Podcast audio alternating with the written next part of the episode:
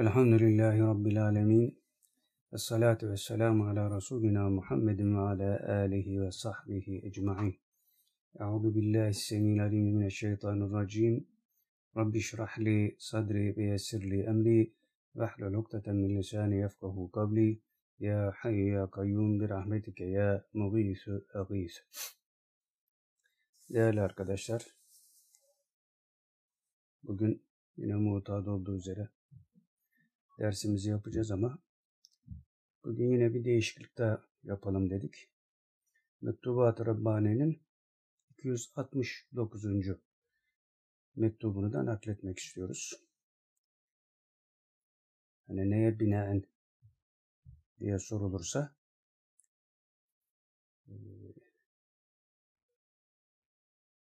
şey vardır ya günün ehemmiyetine binaen denilir. Biz de bunu ayın ehemmiyetine binaen Kasım ayında olmamız hasabıyla zikredelim istedik. Çünkü aktüel mevzulara çok uygun düşüyor. Ve de İmam Rabbani Hazretlerinden ciddi bir ikaz olması hasebiyle bunu hemen hızlı bir şekilde okumak istiyoruz. Bundan sonra Marifet Mahmeden Kumandan Hazretleri'nin kısa bir bölümünü naklerek dersimize devam edeceğiz inşallah. Şimdi 269. mektup.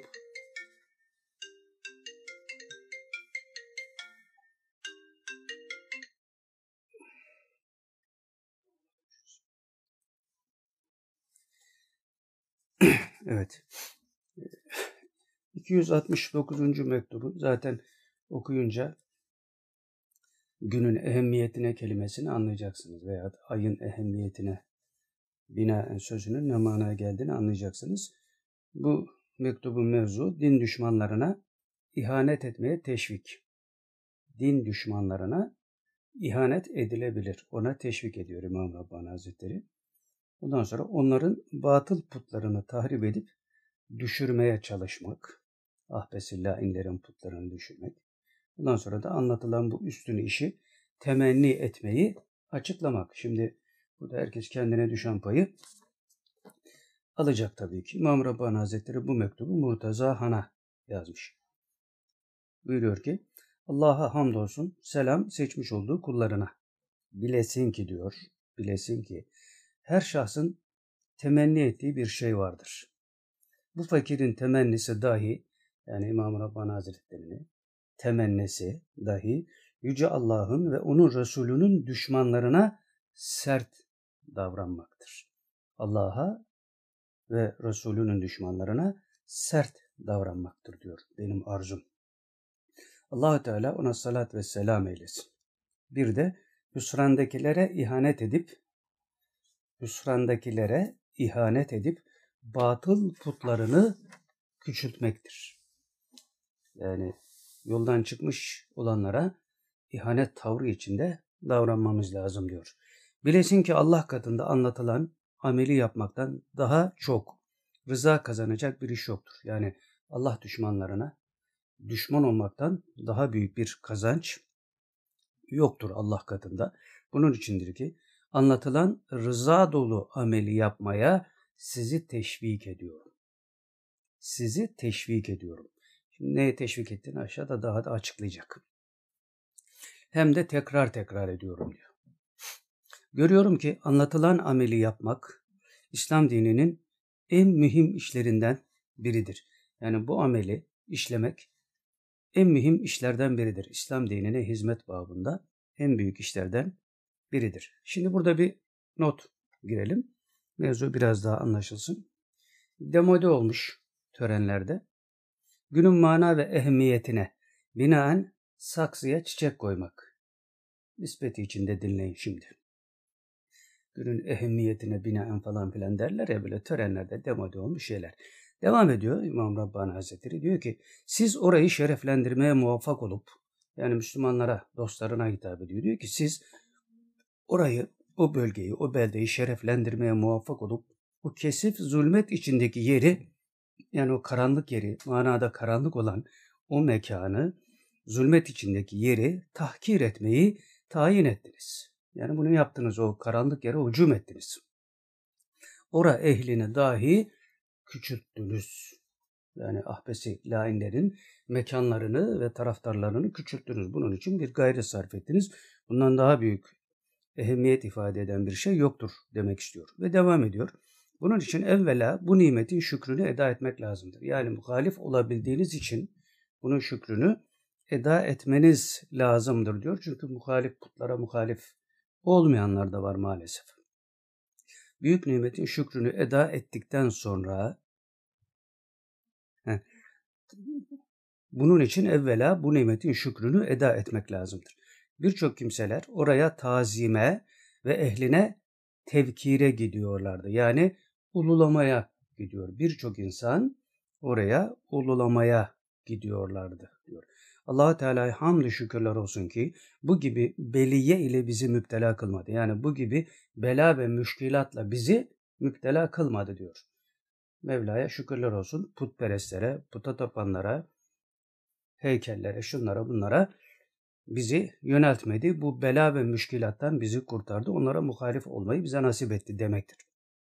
Devamında diyor ki anlatılan işi yapmaktaki büyük nimetin şükrünü eda ettikten sonra gerekir ki o haip ve hasirlerin tahkiri için çalışmak. Yani o donuklaşmış tiplerin tahkiri için, aşağılanması için çalışmak ön plana alına. Yani ahbesleri ve taraftarlarını tahkir edebilmek için çok çalışmak lazım ve bunu da ön plan almak lazım. İlk önce bunu yapmak lazım diyor. Onların batıl putları küçültüle, o cemaat dahi gizli ve aşikar olarak imkan nispetinde tahrip edile. Yani aşağılanma manasına bunlar tahrip edile. Kalplerinde yara açıla o kafir ve münafık taifesi. Ve devamında o kısır putlara her türlü ihaneti yapmalı ki o kısır putlara her türlü ihaneti yapmalı ki böyle yapmakla daha önce yapılan bazı vaki müdahaneler telafi edilmiş yani telafi edilmiş müdahaneler derken şey diyor yapmacık tavır ve yumuşaklık. Yani yumuşak davranmıştınız e, yapmacık davranmıştınız belki yani böyle müdahanelerde bulunmuştunuz. Vaki müdahaneler yani yapmacık tavırlar ve yumuşak davranma tavırları telafi edilmiş ve kaçırılan güzel amele kavuşulmuş ola. Eğer daha önce bu putlara, ahbesilainlerin putlarına böyle davranmışsanız, toleranslı davranmışsanız, yumuşak davranmışsanız, yapmacık davranmışsanız onun bir bakıma kefaretini ödemiş olursunuz diyor. Kaçırılan güzel amele kavuşulmuş ola.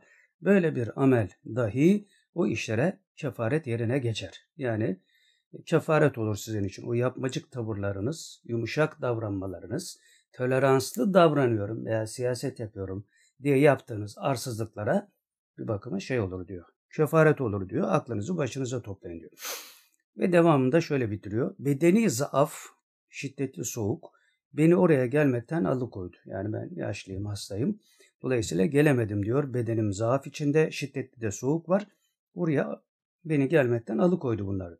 Yoksa diyor hizmetinize girer, bu işe tergip etmeye bakardım. Yani sizi özendirmek için çalışırdım diyor. Eğer böyle mazeretlerim olmasaydı. Sizi tergip etmeye bakardım. Özendirirdim sizi.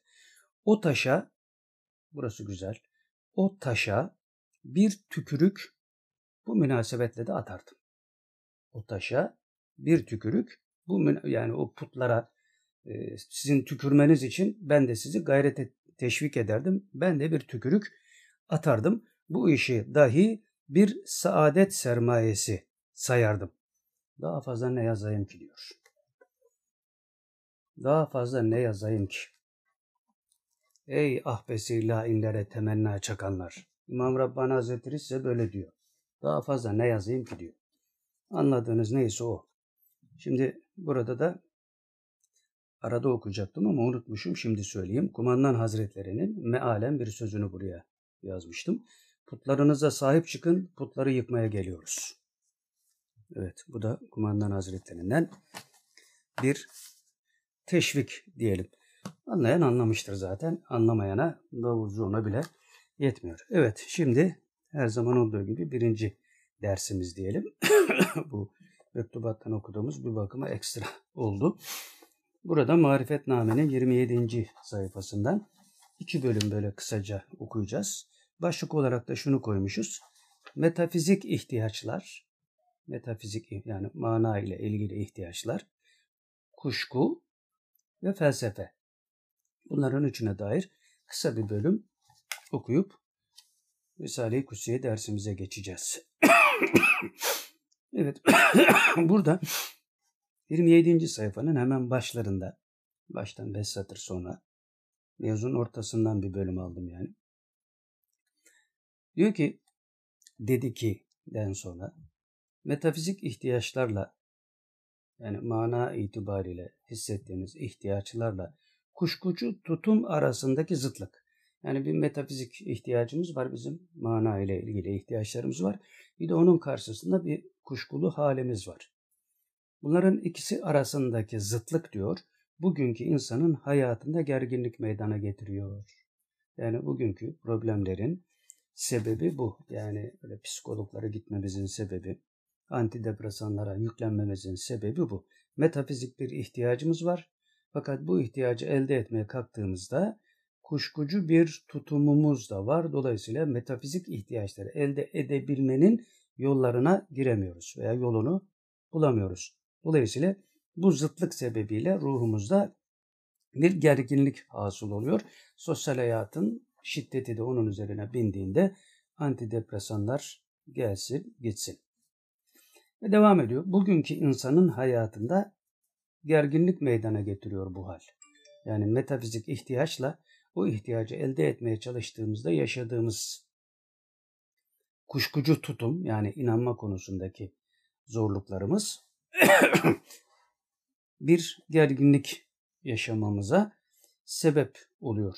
Yani bu kuşkucu durumun hasıl olmasının sebebine pozitivist düşünceye göre yetiştirilmiş olmamız. Şimdi şöyle bir şey oldu. Seminerde bir takım şeyler söyledik. Ledünni muhaverelerle alakalı.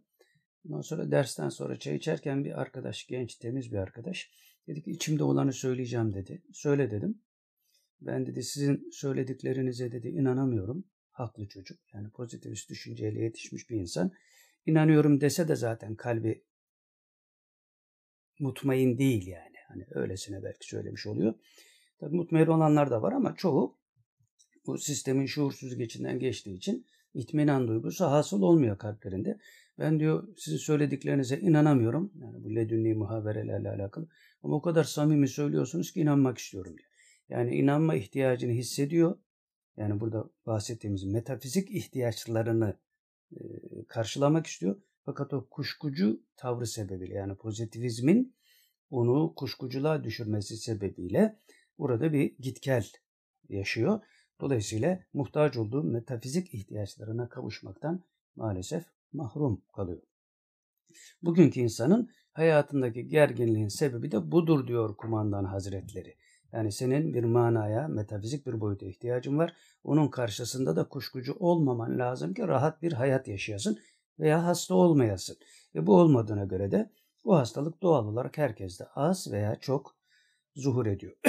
Ve devamında diyor ki hayatın manasının bilinmemesi, hayata gelişim gayesi yani e, ben insanları ve cinleri ibadet etsinler diye yarattım diyor ya yani onu tevil ederken müfessirler beni tanısınlar diye yarattım.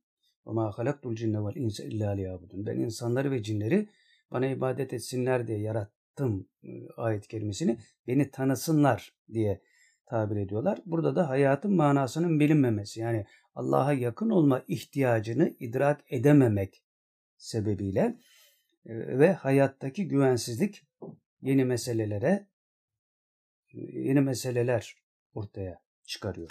Yani biz ne için bu dünyaya geldik? Bunun farkında olamadığımız için bir de hayatın güvensizliği bunun üzerine bina edildiği için diyor kumandan hazretleri karşımıza yeni meseleler çıkıyor. O meselelerin üstesinden gelebilmek için iman zafiyetinden kurtulmuş olmak gerekiyor. İman zafiyeti de bizde fazla olduğu için herkes maalesef hasta oluyor. Jung'dan naklettiğimiz bir şey vardı ya. Tımarhanede ne kadar insan gördüysem diyor. Günlük meselelerin içinden çıkamamaktan kaynaklı oraya düşmüşlerdi diyor. Yani günlük basit meselelerin içinden çıkamadıkları için. Çünkü birinden çıkamıyorsun, ikisinden çıkamıyorsun. Küçük meseleler ama gittikçe birikiyor. Yani şeyleri küçümsemek gibi. Mekruhtur diyorsun, bir meseleyi küçümsüyorsun.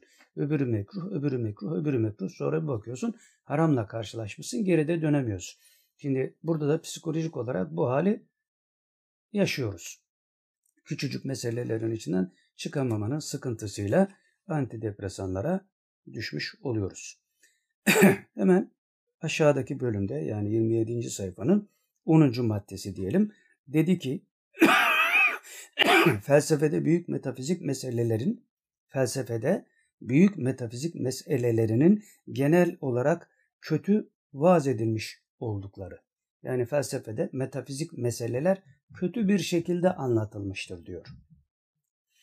Böyle olduklarını ve ifadelerini düzeltir düzeltmez kendiliklerinden çözüldüklerini yani felsefede metafizik meseleler o kadar basit anlatılmıştır ki diyor. Orada o ifadeleri yani felsefedeki o yanlışlıkları düzeltmeye kalktığınızda diyor mevzu çöküyor. Çünkü zaten basit anlatmıştı. Metafizik meselelere yoğun bir şey katkı sağlayamıyor felsefe. Dolayısıyla diyor felsefenin bu yanlışlıklarını, ifadelerini düzeltir düzeltmez de kendiliklerinden çözüldüğünü yani felsefenin çöktüğünü görüyoruz diyor. Veya bunların muğlak bir tabirle ifade edilmiş yani muğlak, anlaşılmaz bir şekilde ifade ediliyor diyor. Felsefe bu metafizik meseleleri muğlak bir şekilde ifade ediyor diyor. Bu tabirle muğlak bir tabirle ifade edilmiş ve formüldeki tabirlere yakından bakılır bakılmaz. Yani muğlak ya ifadeler çok muğlak. Bunlara yakından bakar bakmaz diyor. Bakılır bakılmaz ortadan yok oluveren bir takım meseleler olduklarını görüyoruz. O kadar muğlak yani anlaşılmaz. Biraz yakından baktığında oradaki hileyi anlıyorsun demektir. Dolayısıyla pozitivist düşünce eşittir felsefe, eşittir akıl, metafizik boyuta muhalefet ettiği andan itibaren insanın huzursuzluğuyla alakalı, dolayısıyla toplumun huzursuzluğuyla alakalı bir e, mahiyet ortaya koyuyor demektir. Dolayısıyla da toplumun huzursuzluğunun sebebi bu pozitivist düşünce sayesinde Allah'a yakın olamamakla alakalı olduğunu görüyoruz. Yoksa ben seni yarattım diyor. Bana ibadet et diye. Cinleri de bunun için yarattım diyor. Bunu anlayabilmek için Allah'a yakın olmanın mahiyetini anlamak lazım. Şimdi burada da Risale-i Kusiye dersimizde de bu bapta yarım kalmış olan bir dersimiz vardı. Ona devam edeceğiz. Kaçıncı baptı? Evet beyt 44. beytti. Bunda yarım kalmıştık. Bir 4 sayfalık şeyimiz var. Onu da okuyup diğer dersimize geçeceğiz inşallah.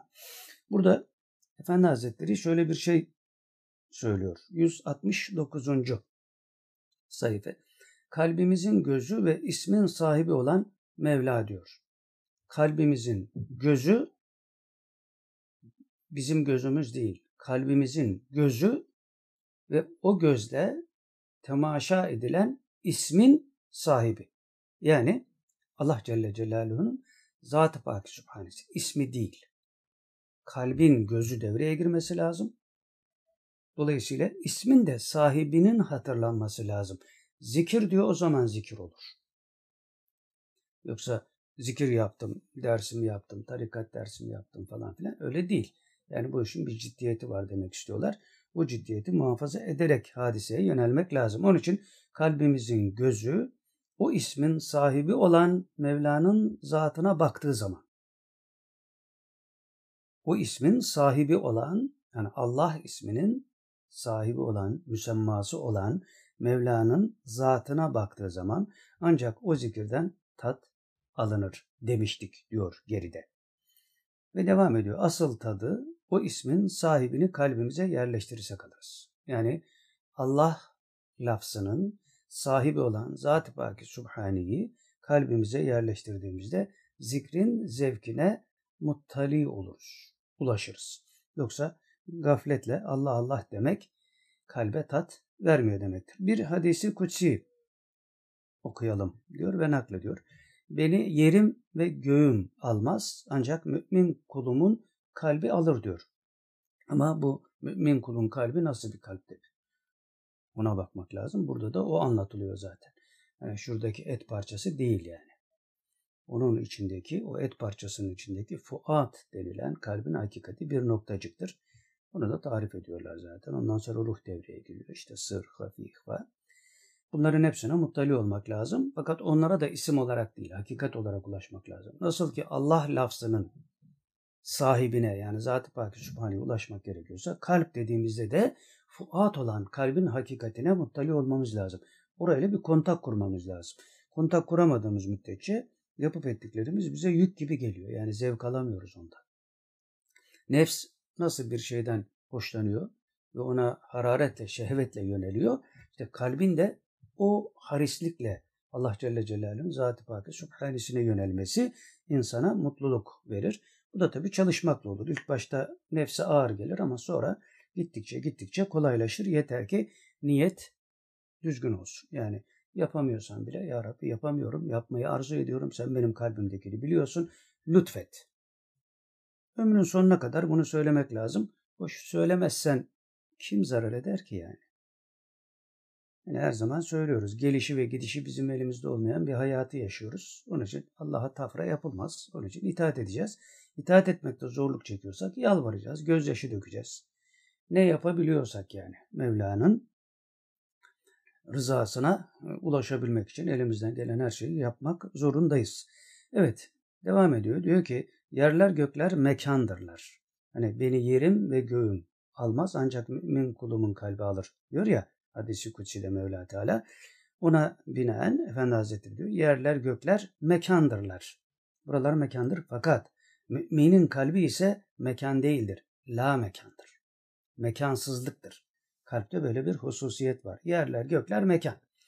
Ama la mekan olduğu için kalp Allah'ı sığdırmış. Mevla Teala mekana sığmaz. Yani yerlere ve göklere sığmaz ama la mekan olan müminin kalbine sığar. Yani Allah Celle Celaluhu zübdeyi alem olarak yarattığı bizim kalbimize sığdığını söylüyor Kutsu hadisinde. Yerlere ve göklere sığmıyor. Buradan anlaşılıyor ki bizim kalbimiz yerlerden ve göklerden daha geniş. İşte o genişlik mana boyutuyla, metafizik boyutuyla anlaşılabilir bir şey.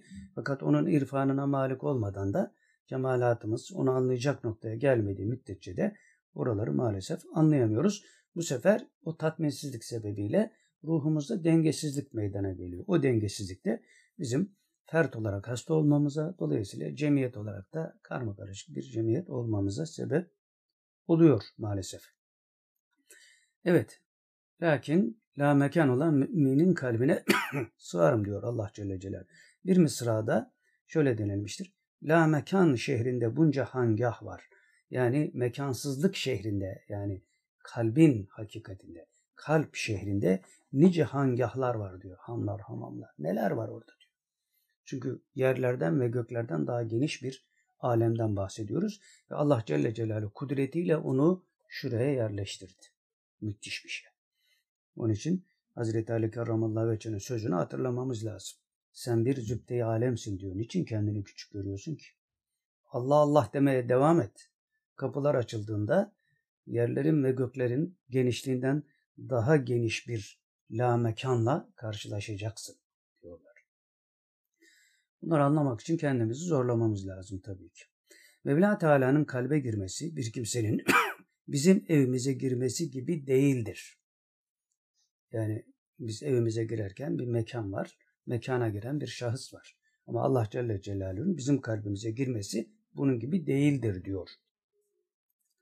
Allah derken o ismin sahibi Mevla Teala kalpte olmalı yani o girme hadisesinin gerçekleştiğini hissedebilmemiz için. Yani Allah Celle Celaluhu'nun kalbimize girdiğini hissedebilmemiz için Allah derken Allah lafzının Allah isminin sahibi olan Mevla Teala'yı düşünebilmeliyiz. O kalpte olmalı. O kalbe giriyor diye. Yani o lafız değil, lafzın müsemması olan Zat-ı Baki Subhani düşünülmeli diyor. Bir mısra naklediyor. Kalbin sarayını eyle pak, şayet gele sultan sana. Yani bu mısralar gereğince diyor kalp temiz tutulmalıdır. Yani günahlardan beri kılınmalıdır. Efendi babam Kuddüs'e sırruhu diyor. Yani Ala Haydarül Ahıskavi Hazretini kastediyor. Şeyhi Ali Rıza Bezaz Kuddüs'e sırruhu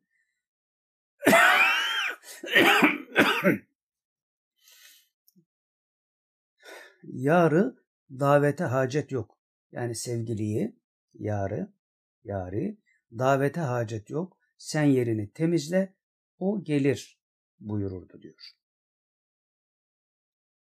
Yani Ali Rıza Bezzaz Hazretlerinden naklediyor Ali Haydarül Akısevi Hazretleri. Sen yarı davet etmene gerek yok diyor. Sevgiliyi davet etmene gerek yok. Sen yerini temizle o gelir. Yani kalbini temizle Allah Celle Celaluhu gelir. dilinizde Ahmet derken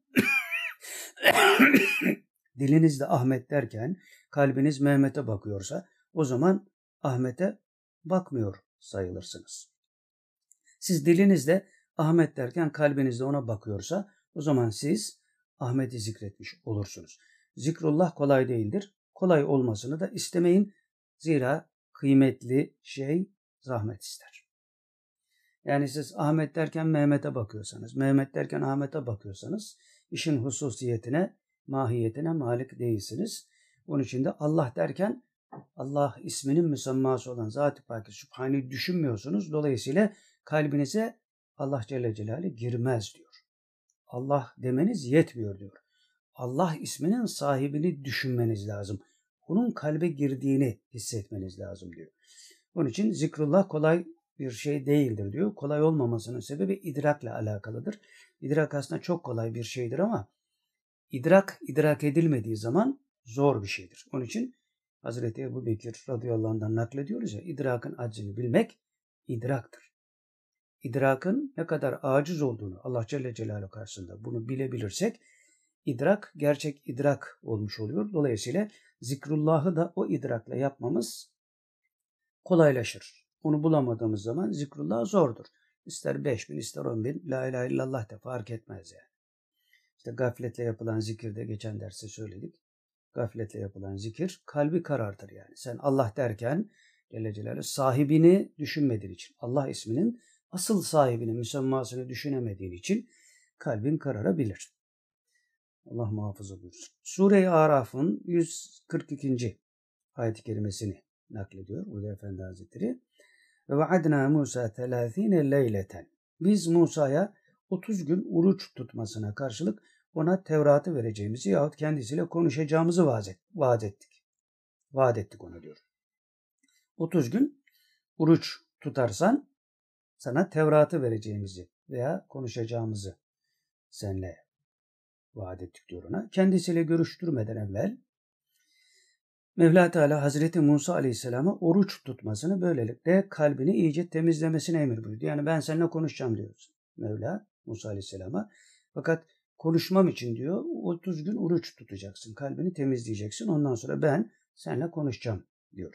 Musa Aleyhisselam da Mevla Teala'nın emrini yerine getirmek üzere Zilkade ayında 30 gün oruca devam ediyor. Sonra 30 günün bitiminde ağzında hasıl olan kokuyu gidermek için hurnup ağacından bir misvak yapıp misvaklanıyor. Yani 30 gün oruç tuttu. Ondan sonra misvak alıyor hurnup ağacından.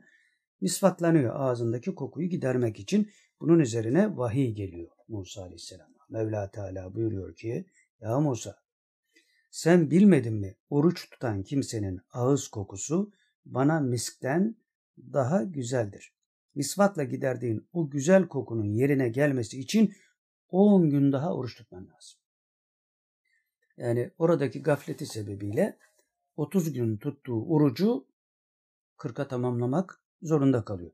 Tabi orada büyük hikmetler var. 40 işte kemalat yaşıdır. 40 kemalat rakamıdır. Onu e, tasavvuf ehli başka yerlerde çokça izah ediyor zaten. Burada da işte o kokunun farkına varamadığı için 30 gün oruç tutmuş. Oruçlunun nefes kokusu mis kokusu gibi geliyor Mevla'ya. Fakat o kokuyu gidermek için teşebbüs ediyor gafletinden dolayı Musa Aleyhisselam. Dolayısıyla Allah Celle Celaluhu ona böyle bir Tedipte bulunuyor. 10 gün daha tutacaksın diyor orucu. Ondan sonra fetemme mikatu rabbihi erba'ine leyle. Böylece Rabbinin tayin ettiği vakit 40 gece yani 40 gün olarak tamamlandı diyor. Bu hatadan sonra. Bu ayet-i celilede beyan olunduğu üzere 30'a 10 gün daha ilave olunduğunu anlıyoruz diyor Efendi Hazretleri. Ve Musa Aleyhisselam mikat yerine gitmek üzere yola çıkacağı esnada kardeşine şöyle bir tembihte bulundu. Allah Celle Celaluhu görüşmek için gideceği yere gitmeden önce kardeşi kardeşine yani Harun Aleyhisselam'a şöyle bir tembihte bulundu. Estağfirullah. Ve kâle Musa le ehi Harun ehlufli ila ahiril Musa kardeşi Harun'a şöyle dedi. Kavmimin içinde yerimi tut. Yani ben gidiyorum sen benim yerime kalacaksın. Yerimi tut.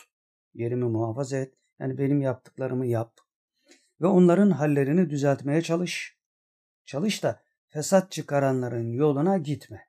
Yani sakın onlara ayak uydurma. Onlar eğer yoldan çıkarsa onları yola davet et. Sen de onlarla birlikte yoldan çıkma diye kardeşi Harun Aleyhisselam'a tembih ederek Allah Celle Celaluhu görüşmeye gidiyor. Şimdi burada Efendi Hazretleri bir yorum yapıyor. Diyor ki bu millet koyun gibi beklemeyi ister, beklenmeyi ister diyor.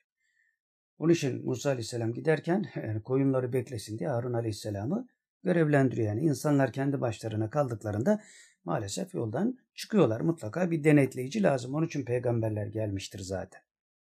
Yani bir basit bir şirketin bile başında birisi olmasa işte müdür diyorsun, CEO diyorsun falan filan olmasa curcuna çıkar yani. Evet onun için bu millet koyun gibi beklenmeyi ister. Yoksa ortalık koyunun serbest kalınca bağ bahçeyi götürmesi gibi olur. Dalar yani bağ bahçeyi her tarafı talan ederler. Ondan sonra bir ayet-i kerimede وَلَمَّا جَاءَ مُوسَى لِمِيقَاتِنَا وَكَلَّمَهُ رَبُّهُ buyuruyor. Yani Musa kendisiyle konuşacağımızı vaat ettiğimiz vakitte gelince yani Allah Celle Celaluhu diyor biz ona vaat etmiştik bir vakit. O vakitte diyor gelince bize Rabbi ona kelamını vasıtasız olarak söyledi. Mevla Teala'nın kelamı diyor Efendi Hazretleri Mevla Teala'nın kelamı Hazreti Musa Aleyhisselam'ın çok hoşuna gitti, heyecanlandı ve Kâle Rabbi erini endur ileyke. Şöyle dedi. Rabbim cemalini bana göster. Sana bakayım. Yani orada şeyi duyunca Allah Celle Celaluhu'nun kelamını duyunca bu sefer biraz daha ileri gitti, coştu. Ya Rabbi bana cemalini göster, onu göreyim, sana bakayım dedi. Bunun üzerine Mevla Teala, ya Musa ben o kadar ucuz muyum? Şimdi işte tam yeri burası. Tam yeri burası. Ya Musa ben o kadar ucuz muyum dedikten sonra öyle bir şey söylüyor ki bugün bizim kafamıza dank etmesi gereken yer de burası. Hani zikir kolay değildir diyoruz ya. E, tarikat ehli oldum falan filan ama olmuyor, gitmiyor falan filan. Zor o işler. Burada da Mevla onu anlatıyor. Diyor ki ya Musa ben o kadar ucuz muyum? Şuayb Aleyhisselam'ın kızını alabilmek için 10 sene çalıştım. Beni öyle hemen nasıl göreceksin? Şuayb Aleyhisselam'la anlaşma yaptı. Bir mesele vardı Kur'an-ı Kerim'de geçiyor kısa biliyorsunuz. 10 sene bekledi evlenebilmek için. Sen bir kıza ulaşmak için 10 sene bekliyorsun veya bir kız bir erkeğe ulaşmak için 10 sene bekliyor ama hemen sesimi duydun yüzümü de görmek istiyorsun diyor. Yok diyor. Bunun bir bedeli var. Şimdi bunları anlattıktan sonra Efendi Hazretleri diyor ki bunları niye anlatıyoruz biz diyor. Şunun için ki zikrullahın kolay bir şey olmadığını anlayalım. Olmadığını anlayalım. Eğer zikrullah zorsa o zora niçin talip olunması gerektiğini bilmemiz lazım. Niçin zor? Çünkü kıymetli. Kıymetli olan şeylere ulaşmak zordur. İnci, mercan nerede bulunur? Denizlerin dibinde. Nadirdir. Altının bu kadar kıymetli olmasının sebebi nadir olmasından kaynaklanır falan filan. Yani kıymetli madenler her zaman ulaşılması zor olan madenlerdir. Dolayısıyla zikir de senin dünyada cennete girmeni, dünyada iken cennete girmeni sağlayan bir fiil olduğu için ulaşılması zordur ama mecburuz. Çünkü bu dünyaya o zora ulaşmak için geldik. Yok ben ulaşamıyorum, beni de ilgilendirmiyor diyorsan Helal olsun sana yani. Bayağı bir kabadayısın sen demektir. O zaman da soruyoruz işte. Madem kabadayı idin, bu dünyaya gelmeseydin veya gitme. Buralarda kabadayılık yapamıyorsun. Bu kadar da acizsin. E ben imparatorum diyorsun. Ondan sonra akşam gece oldu mu uyumada göreyim seni yani. Ya bu kadar da aciziyet var ya. Bunları anlamamak zor değil yani. Yani anlamış olduğumuz zaman da bu sefer idrak etmek zor. İşte bu dünyada da bu zoru çözmek için Allah Celle Celaluhu bize akıl verdi. O aklı ruhla birleştirip akli selime ulaşamazsak bütün bunları anlamak mümkün değil. Zaten çok da hoşumuza da gitmiyor. Aman canım sen de şimdi buradan ayetler okuyorsun. Allah'ı zikret diyorsun falan filan. Şimdi ne güzel şurada eğlence var yani. Hani e, bizim takım bu hafta yenerse iyi olacak falan filan. Yani bir, bir coşacağız, bir coşu uğraşa geleceğiz. Daha başka neler var, kim tepinecek gibi bilmem ne yapacak falan filan. E, imtihanında zaten gereği bu yani. Öyle güzel, nefsin hoşuna giden güzel şeyler olacak. Sen de idrakınla onlara muhalefet ederken uçurtma rüzgara karşı yükselir hesabı kemalatın artacak demektir. Evet ondan sonra bir ayet-i kerime galelen terani ve lakin unduru ila ahiril ayet. Allah Teala Musa Aleyhisselam'a buyurdu ki beni asla göremezsin. Beni asla göremez. Fakat şu dağa bak, şu karşıdaki dağa bak. Eğer o yerinde durursa sen de beni görürsün buyurdu. Beni göremezsin. Şu karşıdaki dağa bak. Şimdi ben oraya tecelli edeceğim. Eğer orada bir şey görürsen beni de görürsün. İmtihan ediyor yani. Ayet-i Kerime'nin devamında ne zaman ki Rabbi o dağa tecelli etti, o dağı paramparça etti. Allah Celle Celaluhu dağa tecelli ediyor, dağ paramparça oluyor. Yani o kadar katı madde olan dağ paramparça oluyor. Musa Aleyhisselam da bayılarak yere düştü. Sonra ayılınca şöyle dedi Musa Aleyhisselam. Allah'ım seni tenzih ederim. Dünyada seni görmeyi istemekten tövbe ettim. Büyük şey istedim diyor. Sesini duydum, mest oldum. Coşu uğruşa geldim, yüzünü görmek istedim. Fakat işin hakikatini şimdi sen bana gösterdin. Onun için tövbe ediyorum ya Rabbi diyor. Tövbe ettim ve ben müminlerin yani buna inananların, bu hakikate inananların ilkiyim ben diyor. İlki ben oldum diyor. Musa Aleyhisselam'ın kavmi ne demişti? Musa Aleyhisselam onlar da demişti ki ya Musa len nu'mine leke hatta nerallâhe cehreten. Yani ya Musa biz Allah'ı açıkça görmedikçe sana iman etmeyiz. Yani Musa Aleyhisselam'ın kavmi böyle teşvik ettiği için Musa Aleyhisselam da Allah'ı görmek istedi. Onları ikna edecekti. Ama böyle bir hakikatle karşılaştı. Yani kavminin teşvikiyle bu duruma geldi. Hazreti Musa Aleyhisselam'ın kavmi ne kadar da edebi terk ettiler.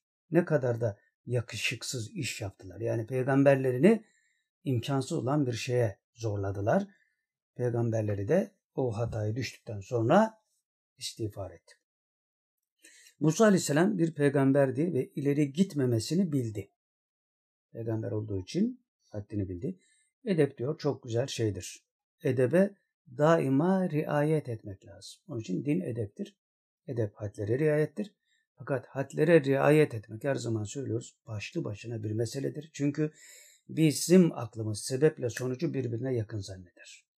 Bu sebep bu sonuç. Bu sebep bu sonuç. Bu sebep bu sonuç. Halbuki öyle değil.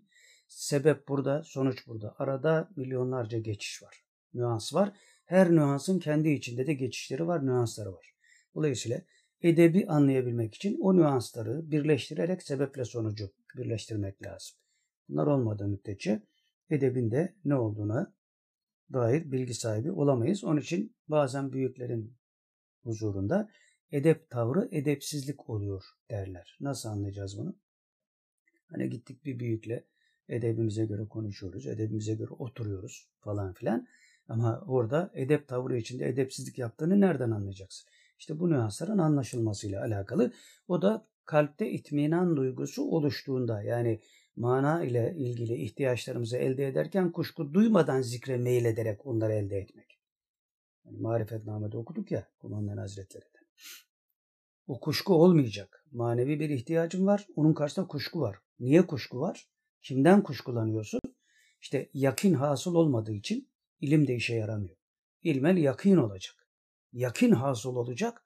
Ondan sonra sen onu idrak etmiş olacaksın. Yani iki kere ikinin dört olduğunu bileceksin. Sonra edep tavrı içinde edepsizlik yapmamak için bazen iki kere ikinin beş ettiğini de bileceksin. Nerede beş ediyor, nerede dört ediyor bunların da farkında olmak kolay bir şey değil. Onun için zikir kıymetlidir. Onun için de zordur. Edep de zikrin içindedir tabii ki. Evet demek ki diyor Efendi Hazretleri dünyada kafa üzerinde bulunan gözlerimizde Mevla Teala'yı göremeyiz. Musa Aleyhisselam'ın tavrından bunu anladık diyor. Bu baş gözüyle Allah Celle Celaluhu görülmez. Ahirette ise bizlere öyle bir kuvvet verilecek ki Mevla Teala'nın cemalini göreceğiz. Evet orada o kuvveti, o kudreti Mevla bize verecek ve Mevla'yı orada inşallah göreceğiz. Bize bunun manasını açan mektubatın 3. cildinde bir beyit var diyor ve o beyti naklediyor. Ey Allah'ım bana öyle bir kalp ver ki bende aslanların cesaretini göresin. Bana öyle bir kalp ver ki aslanlar gibi cesur olayım diyor. Her ne kadar bundan evvel beni tilki bulduysan da, her ne kadar ben tilki idiysem de şimdi bana öyle bir kuvvet ver ki aslanlar gibi kuvvetli olayım diyor. Şimdi dünyadayken tilki gibiyiz. Ahirette Mevla o kudreti ihsan edecek. Aslanlar gibi güçlü olacağız ve Mevla Teala'nın cemalini inşallah göreceğiz. Şimdi o Mevla Teala'nın cemalini görsen ne olur, görmesen ne olur diyor. Onu da ehline sormak lazım işte. Ehli de ne diyor? Cennet cennet dedikleri bir kaçırmak, bir kaçuri. İsteyene ver onları, bana seni gerek. Yani cenneti de istemiyorum ya Rabbi diyor. Senin cemalin varken cennet ne ki? Çünkü cenneti yaratan sensin diyor. O güzelliği yaratan nasıl bir güzelliğe sahiptir kim bilir?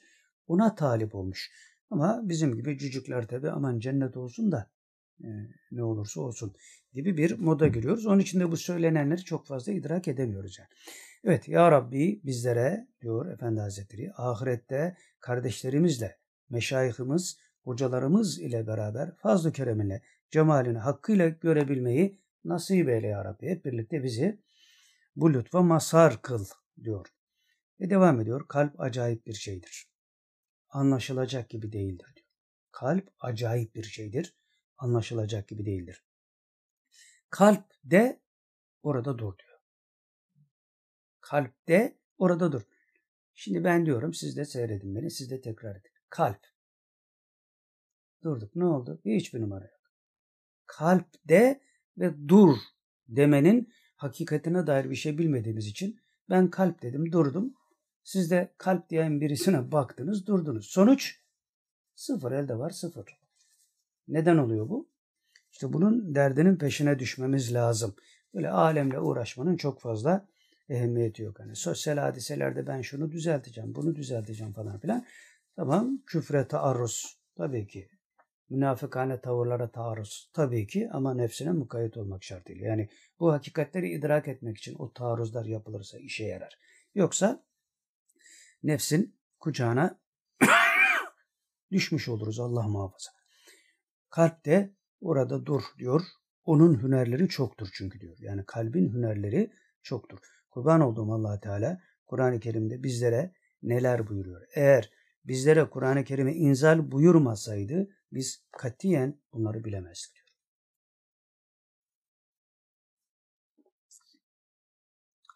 Büyük Şeyh Efendi beytinde ne buyurmuşlardı? Yani İsmet Garibullah Hazretlerini kastediyor. Büyük Şeyh Efendi demekle. Gerek ağzın gerekse kalbin lisanı Mevla Teala'yı zikrederken kalbin gözü de Mevla Teala'nın zatına bakmalıdır. Geride böyle bir beyit geçmişti. Gerek ağzın gerekse kalbin lisanı Mevla Teala'yı zikrederken kalbin gözü de Mevla Teala'nın zatına bakmalı. Kalbin gözü Mevla'nın zatı dedik ya girişte. Bu olmalı. Yani sen Allah derken kalbinin gözüyle Allah lafzına bakarken aynı zamanda Allah lafzının müsemması olan Allah Celle Celaluhu'nun zatı paki subhanesini düşüneceksin. Bunu bir sefer düşünürsün, unutursun, düşünürsün, unutursun, düşünürsün, unutursun. Sonra o çaba sayesinde bu hareketi Mevla'nın hoşuna gider. Sen kalbin gözüyle Allah'ın zatına bakmaya başlarsın. o işte üstadın Üstad Hazretleri'nin şiirinde söylediği gibi gözsüz görüyorum rüyada nasıl. Rüyada göz var mı? Yok ama her şeyi görüyorsun. Rüyadayken birisi gelip sana dese ki ya bu gördüklerin hayal inanmazsın. Orada o kadar hakikat olarak yaşıyorsun. Sonra uyandığında yaşadığımız hayatın da rüya olduğunu Allah Resulü aleyhissalatü vesselam söylüyor. Şu anda da rüyadayız. Dolayısıyla bu rüyanın da bir tevili gerekiyor. İşte bu rüyanın tevili de Kur'an ve sünnet üzerinden yapılan tevillerdir. Onları idrak etmek için gerçekten uyanmamız lazım. Yani uyurken gördüğün rüyanın hakikat mi değil mi olduğunu anlayabilmen için uyanman gerekiyor. Uyanınca aa diyorsun rüyaymış. İşte yaşarken de şu anda canlıyken de bir rüya içinde olduğumuz Allah Resulü söylüyor aleyhissalatü vesselam. Dolayısıyla ölmeden önce ölme sırrına vakıf olun ki diyor burada uyanmış olursunuz. Yani mezara girmeden, ölümle mezara girmeden önce burada uyanıklığı elde edersiniz. Dolayısıyla o ölmeden önce ölme sırrına vakıf olmak olur. Dolayısıyla rüyada mısın, hakikatle mi muhatapsın onu diyor bu dünyada anlarsın. Bu anlayışla berzaha gidince de orada şehitler gibi, peygamberler gibi, veliler gibi bir yüzün bu tarafa dönük olur. Bir yüzün de ahirete dönük olur ve faaliyete devam edersin. İşte onun için şehitler ölmez. denilmiştir ayet-i kerimede.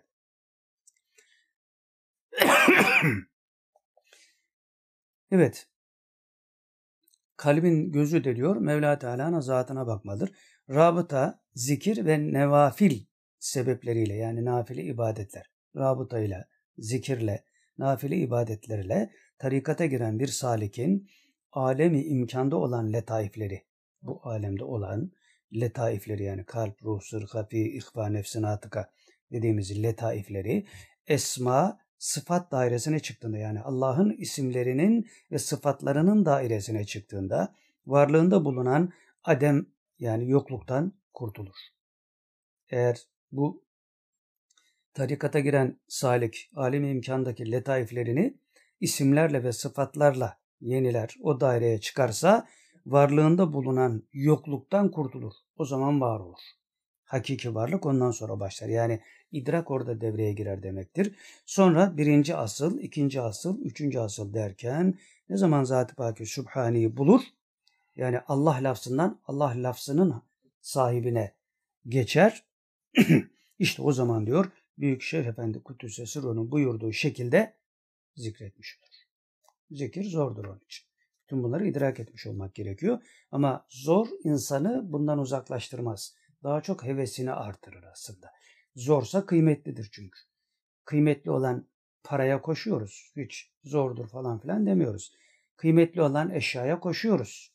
Kıymetli olan makama koşuyoruz. Nefs orada ya ben yoruluyorum falan demiyor. 24 saat çaba sarf ediyor. Halbuki o kıymetli değil. Onlar bu dünya ile alakalı geçici 70 senelik bir ömür içinde olup bitecek. Halbuki bu bahsedilenler ebedi. Fakat bunlara inanmakta da zorluk çekiyoruz. İşte Kumandan Hazretleri'nin marifetnamede dediği gibi. Metafizik ihtiyaçlarımız var. Onun karşısında da bir kuşkumuz var. Bu kuşku sebebiyle bu zorlukların üzerine atlayamıyoruz. Onun için temin bahsedilen şeyde arkada okumuştuk ki ey Allah'ım bana öyle bir kalp ver ki ben de aslanların cesaretini göresin. Her ne kadar bundan evvel ben bir tilki bul, bende bir tilki bulduysan da. Yani bu gayret söz konusu olduğunda tilkilikten aslanlığa yükselebiliyor insan. Tarikata ilk girenler diyor Efendi Hazretleri yaptığımız zikirden feyiz alamıyoruz diyorlar. Hakikaten tarikata ilk girdiğinde başlarda zorlanır insan diyorlar. Henüz letaiflerini bu alemden koparamadıklarından. Yani letaifleri bu alemdeki letaifleri e, nurlanmadığı için bu alemden kopmuyorlar. Bu alemden kopmadığı için habire nefs onları dünyaya meyilli kılıyor. Dolayısıyla zikirden hoşnut olmuyorlar. Halbuki dünyadan koptuğu andan itibaren zevk başlayacak ama oraya kadar sabredemiyor. Letaiflerini bu alemden koparamadıklarından bu alem Mevla Teala ile aralarına perde oluyor. Yani bu alemden koparamadığımız için letaiflerimizi dünya Allah Celle Celaluhu bizim aramıza giriyor, perde oluyor ve biz Allah'a ulaşamıyoruz. Ulaşamadığımız için Allah lafzından bahsediyoruz ama Allah lafzının zatına intikal edemiyoruz. Kalbimize sadece bu Allah lafzı giriyor. O da tesir etmiyor. Çünkü onun sahibidir murat olunan. Sahibini oraya yerleştirmek lazım. Evet perde oluyor. Zikrederken müsemmadan haberdar olamıyorlar. Yani isimden haberimiz var. Allah Allah Allah Allah la ilahe illallah diyoruz. Fakat ismin müsemmasından haberimiz olmadığı için idrakımız nurlanmıyor. Kalbimizde halavet oluşmuyor demektir. Bunun çaresi nedir diyor Efendi Hazretleri? Rabıtaya devam etmektir. Bunun çaresi rabıtaya devam etmektir. Zira rabıta zikirden daha erdiricidir. Yani men yud'ur rasule fakat edallah. Habibime itaat edin ki bana itaat edesiniz. Niye Mevla Teala bana itaat edin, bana itaat ederseniz Resulüme itaat etmiş olursunuz demedi. Efendimiz Aleyhisselatü Vesselam'ı kendisinden öne koydu. Yani Efendimiz mi büyük? Haşa. Yok. Burada da işte mürşidi kamil de bu manada, bu manada diyorum, bu mealde Allah Resulünden öncedir. Çünkü sen müdüre ulaşmadan önce kapıcıyla bir görüşeceksin yani. Bu işler böyledir. Evet, usulsüz usul olmuyor maalesef. Bunları anlayabilmek için de diyorum isimden müsemmaya geçmeden bunlar anlaşılmaz. İsimden müsemmaya geçmeyenler iddiacıdırlar. Vahhabilerin çok fazla iddiacı olmalarının sebebi budur. Veya tarikat ehlinin tarikatta başarılı olamadığı için iddiacı olmasının sebebi budur. Halbuki iddiacı olma, iptacı ol yani. Bedi olana meylet yani. Bilinmeyeni açığa çıkar, bul. E bu da zikrin hakikatine muttali olmakla mümkün. Zor işler bunlar yani. Onun için ya bu kadar zor işlerle üç günlük dünyada niye uğraşalım falan filan. O zaman öbür tarafta başka türlü uğraştırırlar bizi yani. Allah muhafaza. Buralara düşmemek için uyanmaya çalışıyoruz. Çalışmamız lazım yani. Evet bunun çaresi nedir? Rabıtaya devam etmektir. Mevla Teala'nın yanında olduğunu hissedemiyorsan yani Allah derken Mevla Teala'nın seni gördüğünü, senin yanında olduğunu, senin kalbine girdiğini eğer hissedemiyorsan devamlı Mevla Teala ile beraber olanı hatırlarsan bunu hatırlamış olursun. Yani Mevla'yı hatırlayamıyorsun. Hiç olmazsa Mevla'nın has kulunu hatırla. Onun vesilesiyle Mevla'ya ulaşırsın. İşte peygamberime tabi olun bana tabi olursun. Mürşidi Kamil'e tabi ol peygambere tabi olursun. Çünkü Beni İsrail peygamberleri gibidir diyor Mürşidi Kamiller. Evet bu silsileyi muha muhafaza etmek lazım. Bu silsileyi muhafaza edebilmek için de idrakın nurlanması gerekiyor. İdrak nurlansın diye de zikir yapacağız. Zikri de idrakle yapmamız lazım. Daire sırrı dediğimiz şey bu. İç içe meseleler. Evet, onu hatırlamış olursun diyor. Ondan sonra bir şey burada zikrediyor. Allah ile beraber olunuz. Eğer Allah ile beraber olamıyorsanız Allah ile beraber olanla olunuz. Yani Allah Celle Celal'in isminden bahsederken, ismini zikrederken ismin müsemmasına yol açılmıyorsa o ismi senden daha iyi zikredeni gör, onu taklit et, onu düşün, onun yaptıklarına bak, başarılı olursun demektir. Ve şöyle bitiriyor. Demek ki insan bin yıl, bin yıl Allah Allah diyerek zikretse, lakin bunu usulüne uygun, şeklini yerinden öğrenip demese olmuyor. Bin yıl Allah Allah desen, eğer usulüne dair bir bilgin yoksa, yani idrakın parıldamamışsa, kalbinde halavet oluşmamışsa, zikrin mahiyeti oluşmuyor. Dolayısıyla kalpte bir lezzet bulamıyorsun demektir.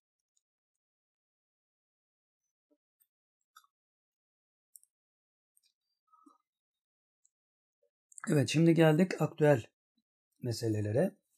Kasım 2021 itibariyle başlamışız. Şimdi ilk başta, şimdi burada birkaç tane video seyredeceğiz. Seyrettireceğiz. Yani üç tane videomuz var bugün. Becerebilirsek onları seyredeceğiz.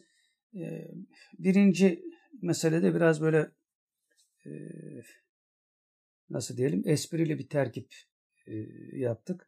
Çünkü mevzu esprili yani. yani mesele rasbetin olunca öyle oluyor. Dolayısıyla cübbel metruk. Biz uydurduk yani bunu. Esprili terkip diyoruz ya. Cübbel metruk ama bunun e, ıstılah manası diyelim. Yani bunun lükat manası da yoktur da. Istılah manası ehlullah'ın terk ettiği cübbeli. Adamların cübbesi olabilir yani ama ehlullah cübben olmasına rağmen seni terk edebilir. Onun için cübbel metruk dedik. Şimdi burada neyi anlatacağız? Böyle bir 8.40'tan 9.45'e kadar yani bir iki dakikalık bir videomuz var. Onu seyrettireceğiz. Orada yani amiyane tabirle söyleyelim tam anlaşılsın. Rasputin'in Efendi Hazretlerine kazık atma teşebbüsü. Ama diyor ki ben diyor çok nadir yapalım bunları diyor. Şimdi onu dinlettikten sonra nadir mi e, kadir mi onu göreceğiz yani ne kadar şey yapmış. Yani öyle yutturmasını tabi biliyor. Şimdi burada kısa bir şey. E, bunu evet. Yani tefsir yani tefsirde yaptığı bir sürü şey var. Bunu dinleyelim ondan sonra anlatacağım. Buna zayıf dersiniz. Size tavlusunu okuyayım. Efendi budur. Bunun dışında size ders okutanlara Selamun ala ibadillezine estafa. Devam et. Takmayın kafanızı bu işlere. İtikadınız bozulur. İtikadınız bozulur. Sizin işiniz bu değil. Tefsirler bitti. Hadisler bitti. Fıkıhlar bitti. Hepsini meşayih bize ulema, tasavvuflar bitti. Kitaplar hazır. Yeni bir şey bulmayacağız. Yeni bir kıta keşfetmiyoruz ya. Mektubatta ne var? Hadis, hadistir. Şimdi Risale-i Kutsi, İzâ teayyartun fil umur festâlû minel kubur. İkinci cildi yazıyoruz. Ruhul Furkan'da. Dedim Efendi Hazretleri. Yani bu e, buna biraz çok itiraz vakı oluyor. E, onun için kelamı kibar, büyükler buyurmuştur, buyurulmuştur gibi bir tabir kullansak nasıl olur? Dedi İsmet Baba ne yazıyor orada? Dedim vefil hadis diyor. Sen de vefil hadis de. Ben de yine gittim tasarruf ettim. İşte böyle çok az böyle yanlış işlerim az olmuştur bu gibi meselelerde. Diğer amellerimde yanlışım çoktur. Ama efendinin dediğindeki böyle şey ilmi konularda falan hiç efendiye laf gelmesin diye ya. Ya kafasızlığımı görüyor musun? Ulan kapının sahibi İsmet Garibullah Hazretleri, Büyükşehir Efendi var. Efendi baba var, efendi var. Bütün silsile bunu vefil hadiste. Sana ne? Avanak mısın, ahmak mısın? Sen sana mı düşmüş? Gittim oraya yazdık ki yine efendim işte gözü yani buyuruluyor. Ha bu şeyi yaptım yani bu hıyaneti. Evet bu, bu hıyaneti yapmış yani. Şimdi kafasız, beyinsiz diyor. Doğru, hepsi doğru yani. Ama eksik. Eksik. Şimdi e, şeyhim dediğin insan sana diyor ki orada ne yazıyor? Büyük Efendi Baba ne dedi? Böyle dedi. Aynısını yaz diyor. Bu orada tasarruf kullanıyor beyefendi. Şimdi bu hainliği yaptıktan sonra bu hainliği yaptım diyor. Fakat bu hainliği yaptım derken aslında başka bir oyun tezgahlıyor. Yani bu hainliği başkası yüzüme vurmadan ben söyleyeyim. Böyle bir şey olduğunda bak ben söylemiştim. Hep yaptığı taktik bu. Şimdi ikinci ciltten bahsediyor. İkinci ciltte bir de başka bir şey daha yapmıştı. Ne yapmıştı? Bir adamın karısıyla zina etse bir adam. Akşam gitse adama dese ki bütün haklarını bana helal ediyor musun? Adamın tabii karısıyla zina ettiğinden haberi yok. Ediyorum dese zina fiili düşer diyor. Bunu tabii oradan çıkarttırana kadar canları çıktı milletin. Tefsirden o silindi nihayetinde de. Fakat bunu bu adam buraya koydu. Niye koydu bunu buraya? Çünkü bu işlere tevessül ediyordu. Sonra bize söylediği şeyler var biliyorsunuz. Fas'tan, Turus'tan, Cezayir'den kadınlar geliyor falan filan. Cartı hikayeleri 40 sefer anlattık. Şimdi böyle diyor amelimde diyor çok kusurlar var, hatalar var diyor. Ama böyle şeyleri diyor bu tür hainlikleri yapmamışımdır diyor. Böyle işte falan filan diye böyle kelimeleri de boğarak geçiyor. Hep taktikleri o zaten. Halbuki yine kendi ifadesiyle diyor ki Efendi Hazretleri bana vaaz etme demişti diyor. Talebe okut dinlemedi. Ondan sonra kaset doldurma dedi. O zaman kasetler vardı. Şimdi tabii açtı artık. Televizyonları var adam. Kaset doldurma dedi. Böyle şeylerle uğraşma. Çünkü ayağının kayacağını biliyor. Mürşid-i Kamil bilmez mi yani hadiseler? Hani ben taşıdığım silah bilirim hesabı. Bilir yani. Ya kaset doldurma. Onu da dinlemedi. Ondan sonra ikinci evliliği yapma. Onu da dinlemedi. Sonra külliyeyi yapma. Onu da dinlemedi. Söylediği dört şeyden bizim bildiğimiz. Bir tane de bu beşinci. Bir de e, bu Bakara suresinin 178. ayetine sokuşturduğu zina fiili. Şimdi bunlar böyle çok ciddi şeyler tabii bunlar. Bunlar bile yeter yani. Bunun melunluğunun ispatı için bunlar yeter. Ama bunları bile üstünü kapatabilecek mahareti kendinde buluyor. Böyle bir şeytan. Hani e, muhtereme bir kadın gitmiş ya cezaevinde buna nasihat ediyor. Yani diyor ki namussuzluk yapma vazgeç bu işlerden otur oturduğun yerde. Onu bile kendine yarıyor adam. Yani ben bu kadın geldi Allah razı olsun ya aklımı başıma toplayayım falan. Böyle bir derdi yok. Hala aynı ifritlikleri devam ediyor bu adam. Şimdi bu arada daha başka bir şey yaptı. Bu daha asıl balon patladı. Şimdi onu dinleteceğim. Bu biraz şöyle 5-10 dakikalık bir şey. Sabırla dinlemenizi istiyorum. bu da nedir? Bu adam yakın zamanda yaptığı bir şey. O da işte şeyin kazandırdığı Fettoş'la e, beyanname hazırlayıp da altına imza atan beş tane mutlak vekil vardı. Sözde Said Nursi Hazretleri'nin mutlak vekilleri idi bunlar. En sonuncusu işte geçen aylarda vefat etti. Bu onu ziyarete gitmişti. Ziyarete gidişinin sebeplerini falan filan biliyoruz. Bu arada tabii dosyalar kabarıyor, dosyalar hazırlanıyor. Tabii uyanmasın diye bazı şeyleri de söylemiyoruz tabii. Belayı büyük bulacak çünkü. Suçu çok büyük. Bu insanları kandırabileceğine hala iman etmiş vaziyette ama Allah Celle Celaluhu kandıramaz yani. Başı belaya girecek. Şimdi burada işte neydi? Hüsnü Bayramoğlu. Gitti geldi. Niye gitti durup dururken ne oldu falan filan. Tabii ne oldu belli.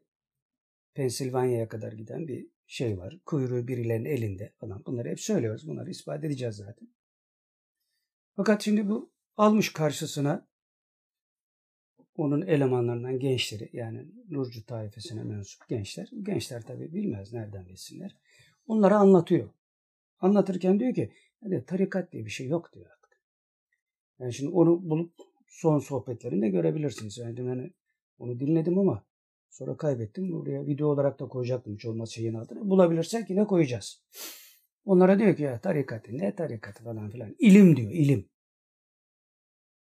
Yani ilim insanın cehaletini gider, rahmatlığını gidermez. Bu da ilimle cehaletini gidermiş ama ahmaklığını gideremediği için tarikatı inkar ediyor bu adam. Hani tarik zaten öyle bir hali yoktu yani. Tarikatla bir münasebeti de kalmamıştı. Ama üzerinde şalvar, cübbe, sarık falan filan olunca biraz da ağzı laf edince insanları kandırabiliyor. Ama şimdi açıktan bunu söyledi. Peki açıktan söyleyince buna müdahale oldu mu? Biz isterdik ki bunun etrafındaki bunun etrafındaki hoca geçinenler buna cevap versin. Yani yakasına bir yapısınlar. Dur bakalım sen ne diyorsun ya? Ne yaptın yani? İyice ne cozuttun. Hadi ahbesi lainleri bize sevdirdin. Şunu yaptın bunu yaptın da. Bu ne ya? Tarikatı inkar etmek ne? Cevabı kim veriyor? Cevabı veren de Doktor Seyyid Muhammed Hüseyini diye bir alim. Yani Arap bir alim. Biz de ilk defa görüyoruz onu. Şimdi onun bu Rasputin'e verdiği cevabı dinleyeceksiniz. Bir 10 dakika kadar sabırla dinlemenizi istiyorum. yani tarikat ehli diye kendisini mesela tarikat zamanı bitmiştir. Bu bir hükümdür. Said Nursi Hazretleri ile alakalı. Zaten o Arap alim de Said Nursi Hazretleri'ne dair de meseleyi anlatıyor. Orada çok daha farklı şeyler var tabi. Onları şimdi e, gerek yok. Onları zamanı gelince konuşacağız yani. E, hani tarikat zamanı değildir. Ne demek? Tarikat zamanı yani Said Nursi Hazretleri'nin tarikat zamanı değildir demesi tarikatın ta kendisidir. Ta kendisidir. Yani bunu şöyle bir misalle de söyleyeyim. Bu tahşiye yayınları var ya e, Mustafa Kaplan. Onlar şeyin Molla Muhammed Doğan Hazretleri var. Onun eserleri şey yapmışlardı, hediye etmişlerdi. Geldim eve, açtım, başladım okumaya. Tarikattan başka hiçbir şey görmedim. Tarikattan başka hiçbir şey yok. Olduğu gibi tarikat. Ama işte biz filan tarikattanız denmiyor. Şimdi bunu da şöyle izah edebiliriz. Ee, Seyyid Abdülhakim Arbasi Hazretleri diyor ki Cumhuriyet döneminde tekkelerin kapatılmasıyla alakalı ee, diyor ki Tekkeleri diyor devlet kapatmadı. Onları zaten biz kapatmıştık diyor. Devlet kilit vurdu. Yani mahiyetleri, işlevleri yitirilmişti. Tarikatın hakikati hiçbir zaman kalkmaz. Tarikat devri geçmiştir diyen bile tarikatı savunuyor. Çünkü tarikat şeriatın derinliği yani. Ona nasıl kalkar ki? Ama şekil olarak zamanı değil, dolayısıyla şekil olarak zamanı olduğunu iddia eden de işin hakikatine muttali olması lazım. Etmeyen de muttali olması lazım. İkisi de o zaman tarikattadır demektir. Çünkü tarikat Allah Resulü'nün batını. Neyi kaldırıyorsun? Ama şeklen bozulmuş işte. Devlette kilidi vurmuş. Abdülhakim Arvasi Hazretleri de biz kaldırdık onu diyor. Yani mahiyeti bizim nazarımızda kayboldu gitti. Öyle de bir belayla karşılaştık diyor. Şimdi oralar ayrı şeyler tabi. Şimdi burada Ve salatu ve selamu ala seyyidina Muhammedin ve ala alihi ve sahbihi ecma'in. Değerli kardeşlerim bildiğim kadar Türkçe konuşacağım. Bazı kardeşler bir video gösterdiler bana. O video kendine mahvetmiş bir hoca yeter ki ünlü olacağım diye her vadiden alay çekiyor, her çukurdan burnuna sokmuştur ve bu sefer ben tarikat konusunda şu zamanımızda bitmiş olmuş. Neden? Neden bitmiş? E kalmamış abi diyor. Niye kalmamış? E bu herkes icazet dağıtıyorlar. Dükkan gibi, e, bisküvi gibi dağıtıyorlar icazetler. Özellikle bazı Suriyeliler gelmişler böyle ister istemez gel sana icazet vereceğim, gel sana teki açtıracağım. Bu söz doğrudur. Ama hâzâ hakkun uride bihi batıl. Bu gerçek bir sözdür ama batıl amacıyla kullandı bu arkadaş. Neden? Şu anda batıl karşısında hakka terk etmeye bize mi düşüyor acaba? Yoksa hakka izah etmek bize düşer. Madem batıl ehli tasavvuf leke getirmeye çalışıyorlar, biz de tasavvufa bırakırız, tasavvuf tarikat kalmamış diyeceğiz, evimizde oturacağız. Değil mi? Hayır. Şu anda artık üzerimize... Ha, ben kendime anlatıyorum. Ve salih meşayihler, tasavvuf arbablara bahsediyorum. Tabi bu hocaya bahsetmiyorum. Çünkü bu hoca hiçbir gün biz tasavvuf arbabını görmedik. Din tüccarı gördük. Ama tasavvuf adıyla konuştuğu zaman ben bunu cevap veriyorum. Onu da cevap vermiyorum. Bana soran arkadaşlara cevap veriyorum. Çünkü onu cevap vermek yani vaktim öyle bir kaybedeceğim yok ki. Ama bana soran kişilere cevap veriyorum. Kardeşlerim bu haddine bilmeyen hoca batıl ehli çoğalmış diye tarikat kalmamış. Hayır tarikat vardır. Şu anda tasavvuf, hakiki tasavvufa bahsediyorum. İzah etmek, millete anlatmak, millete açıklamak, millete tarif etmek bu şu anda vazifemizdir. Şu anda bize görev olarak vaciptir. Yoksa her batılı çıkan karşına çekileceğiz. Tamam. O zaman tavafta neler neler erkekler kadınlara taciz ediyorlar. Evet tavafta. Tavafı terk ederiz mi? Niye sen gece gündüz diyorsun kabir ziyareti caizdir tamam. Bazı kişiler kabra tavaf ediyorlar. Kabirden imdad istiyorlar. Kabirden himmet istiyorlar. Ta kabir. Allah'tan alakası yok ki. Şirk yapıyorlar. Biz ne diyoruz? Kabir ziyareti haram mıdır? Hayır diyoruz. Kabir ziyareti halaldir. Fakat bunlar yanlış yapıyorlar. Hakkı ve halal olan şeylere izah ediyoruz. Üzerine sabit kıl kılıyoruz. Hayır. Birkaç kişi şüphe atmaya başladı. Biz bu hakka vaz mı geçeceğiz? Demek sende hiçbir temel yok ki. Hiçbir kaide yok ki. O zaman biz niye vaazı terk etmiyoruz? Senin gibi uydurucu, Resulullah sallallahu aleyhi ve sellemin üzerine neler neler iftira atıyor, neler neler uydurma hadislere sevk ediyor. Millete hadis satıyor, millete işte yanmaz kefen, terlikte filan da filan. O da bozuktur. Biz niye ivaza bırakmadık? Bir kişi bozuk diye hakka terk edecek halimiz yok. Hakkı anlatacağız, devam anlatacağız. Sonra diyor ya işte yani biz aslında tarikata hiç davet etmiyoruz ki. Benim bulunduğum cemaatte hiç tarikata davet etmiyoruz. Biz sadece ilme davet ediyoruz. Niye? tarikat ilmin dışında mıdır? Tasavvufun ilmin zıddı mıdır? İyi biliyorsun ki ve herkes bilsin tasavvuf arbabine demek ilim ehlidir. Bu kişi salik olan hak yolunda istemeseydi tövbe etmedi. Hak yolunda girmek istemeseydi, ilim istemeseydi, Allah'a yaklaşacak bir durum istemeseydi niye geliyor ki? Gelmiyor. Zira tarikat demek ahlak demektir. Tarikat demek ihlaslı bir amel nasıl yapılmalı yoludur. Ancak biz tarikat böyle biliyoruz. Ahlaktır. İhlaslı bir amel nasıl yapılacak projesidir. Bunu neden millete davet etmiyoruz ki? Hayır, millete davet edeceğiz. Ahlaka millete davet edeceğiz. Git, öğren. Tasavvufun tarifatları, tasavvufun anlamları bin tane tarifi vardır. Çoğu ahlak diyor. Sen ahlaka millete davet etmek ağır mı görüyorsun? Tabii ki. Fakidü şey ila yu'ti. Bir kişi yanında bulunmadığı şeylere bunu asla veremez ki. Aynen. Ayrıca şöyle diyor.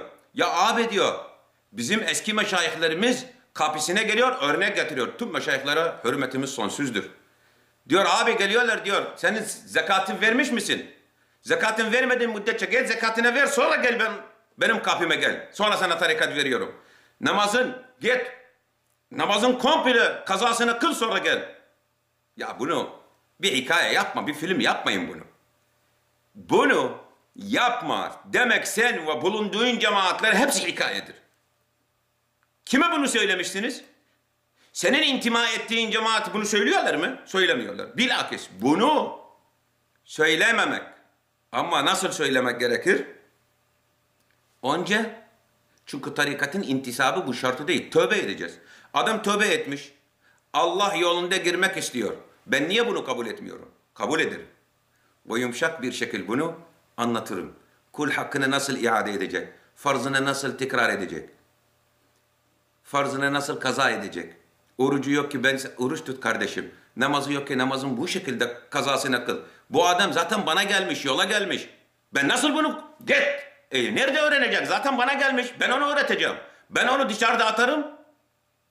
Demek attın tek başına kalacak, şeytana tekrar dönecek.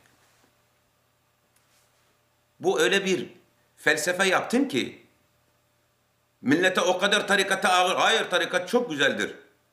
Zira madem zekatına komple verecek, namazına komple kılacak, hiçbir kazası yok ki. Bu tarikatta ne işi vardı? Zaten tarikatli bu adam. Yani zaten Allah dostudur. Tarikat hastahane gibidir. Hasta olan hastahaneye gidiyor. Kalbi ağrıyor, tansiyonu vardır, şekeri vardır, bacağı vardır, acağı vardır, eli vardır, gözü vardır. Hasta olan gider. Ve orada tedavi olur ve sonra selametli bir şekilde gider. Tarikat amacı budur. Ama ben kime anlatıyorum? Zira Efendimiz sallallahu aleyhi ve sellem şayet senin bahsettiğin durumlara geleceğiz ise orada bir kaide var. Beşşiru ve la tuneffiru. Müjdeleyin. Nefretçi olmayın. Yessiru ve la tuassiru. Kolaylaştırın. Katılaştırmayın. Bu adam gelmiş. Gelmiş ben nasıl diyorum git işine hallet sonra gel. E, o zaman niye yanıma geliyor ki? O zaman yanımda ne işi vardır? Yani senin şu anda bulunduğun cemaat hepsi namazları fulldür, kul hakları yoktur ve senin intisap ettiğin üstad herkese böyle mi söylemiş? Yalan. Çünkü intisap ettiğin üstad tasavvuf ne demek onu iyi biliyor. Senin gibi değildir. Maalesef her lekke üstadına boynuna atıyorsun. Yazıklar olsun. Ayrıca diyorsun ya diyor, diyor ben aslında şeyhlik falan ben iddia etmiyorum. Tamam. Biz zaten biliyoruz sen şeyh olamazsın. Katiyen olamazsın sen. Katiyen olamazsın yani bunu şayet aklının dibinde var ise bunu da kaldır. Olamazsın, olamazsın. Olamazsın sen, olamazsın. Ancak senin gibi üzerine şeyhlik yapabilirsin. Senin gibi Resulullah'ın hürmetine riayet etmeyen kişiler üzerine şeyhlik yapabilirsin. Yoksa Resulullah üzerine iftira ata ata ata ata şeyh olur mu? Olmaz. Resulullah sallallahu aleyhi ve sellemin hadisine alışveriş yapan kişiler şeyh olur mu? Olmaz. Olmaz. Olmaz. Olmaz. Sen şu anda tarikat pasifleştirecek durumunda değil. Bir yerde ağırlıyorsun tarikat çok baktır, çok muazzamdır. Bir yerde tarikatın ayağına vurarsın. Bunu gashim ve gariban insanlar üzerine geçer ama bizim üzerimize geçmez bunu. Geçmez. Zira bu ümmetin şu anda Üstad Bediüzzaman söylediği gibi iman kurtarma zamanı. İman kurtarma zamanı demek mutlaka tasavvufa millete davet edeceğiz. Çünkü tasavvuf ahlaktır, güzel ahlaktır. Amel ihlaslı bir şekil yapmaya rehberidir. O zaman biz tasavvufa mutlaka millete davet edeceğiz. Mutlaka millete çağıracağız. Çünkü bu ümmet neler neler bozuk fikirler içerisinde kaldı. Bu ilmaniler, ateistler, deizler, markesiler, bu e, partiler, ondan sonra bu ihvan, vahabiler, Kur'anciler, maalciler, bilmem neler geldi. Hiçbirisi ümmete ıslah etmedi. İslah eden ancak ihlas yolu. İhlas yolu demek tasavvuf yoludur. Onun dışında yoktur. Ben şu anda yapılan bu hurafe, huzu'buleler, böyle şeriatimizi aykır ve bu icazetler, Fatiha suresi okumaya bilmeyen icazet veriyor. Biz bunları zaten hepsine karşıyız. Katiyen bunlar tasavvufa zaten temsil etmiyorlar. Hayır bunlar kalktılar biz tasavvufu mu bırakacağız? Hayır tasavvuf öyle bir şey kabul etmez. Tasavvuf paktır, temizdir. Resulullah sallallahu aleyhi ve sellemin sünnetidir. Şeyh Abdülkadir Geylani radıyallahu teala anhu ne diyor? Ey oğlum tır bi cenahil kitabı ve sünne. Ey evlat iki kanat ile öç.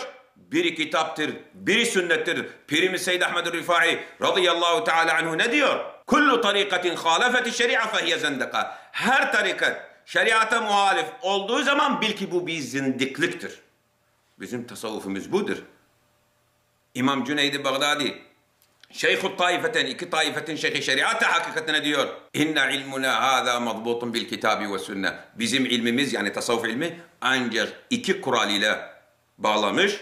Kitap ve sünnettir. Ve sallallahu teala ala seyyidina Muhammedin ve ala alihi ve sahbihi ecmaîn. Evet. Mevzu anlaşıldı herhalde. Şimdi burada birkaç not zikredelim. hani herkes herkesten icazet oluyor işte iş şey oldu falan filan diyor ya. Bu kendisi önüne gelenden icazet alıyor. Hatta en son internette görebilirsiniz adamın ağzına düşüyordu. Fatih Nurullah vardı ya hapishanede şu anda. Küçük bir kıza musallat olduğu için. Onun ondan bile icazet almaya gitmiş bir tiptir yani. Ya birilerini şimdi şey yapıyor. Şimdi eğer bunun inhisarında değilse tarikatı da kaldırır. Kaldırdı da zaten. Peki bunun etrafındaki hocalar niye buna bir şey demediler? Demiyorlar. Şimdi bu Seyit Muhammed Hüseyin'i doktor. Bu muhalefet etmesi gerekir. Tabi o da muhalefet edecek. Herkesin hakkı da. Ama ilk başta etrafındaki insanlar yani. Sen ne yapıyorsun ya? Bizim cemaatimizi ya tarikat ehli tarik olan bir cemaati hayır değil noktasına getirdin. Ne yapıyorsun sen? Şimdi şeyde de diyememişlerdi. Ahbesillahin meselesinde de zaten diyemediler. Niye diyemiyorlar bunu?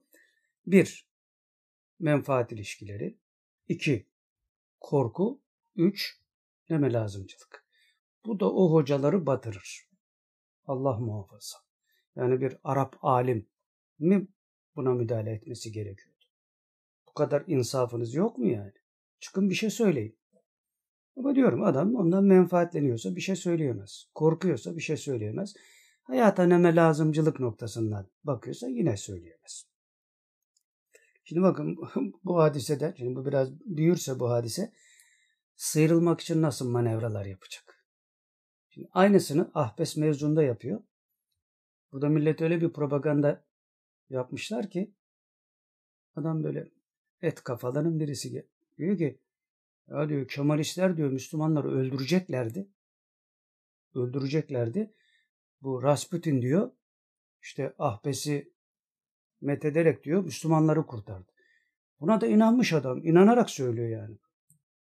Şimdi tabii böyle bir topluluk olunca Rasputin'in de işi kolaylaşıyor yani. Mesele o. Ama ahirette çok büyük veballer var tabii. Onu düşünen yok. Evet. Adamın yaptığı bu. Şimdi göreceğiz. nasıl fırıldaklar çevirecek. Evet, bu birinci bölümdü. Aktüel meselelerde. İkinci bölümün başlığı da kıyamet kapıda. Yine daha küçük bir video seyrettireceğiz bunda da. La Palma biliyorsunuz iki aya yaklaştı. La Palma adasındaki yanardağ devam ediyor. Orada ilginç şeyler oluyor. Onu anlatan bir video seyrettireceğim ama böyle kısmen bir anlatayım. La Palma adasında tabii şey devam ediyor, patlamalar devam ediyor. Binlerce insan göç etti. Evler mevler darmaduman her taraf falan.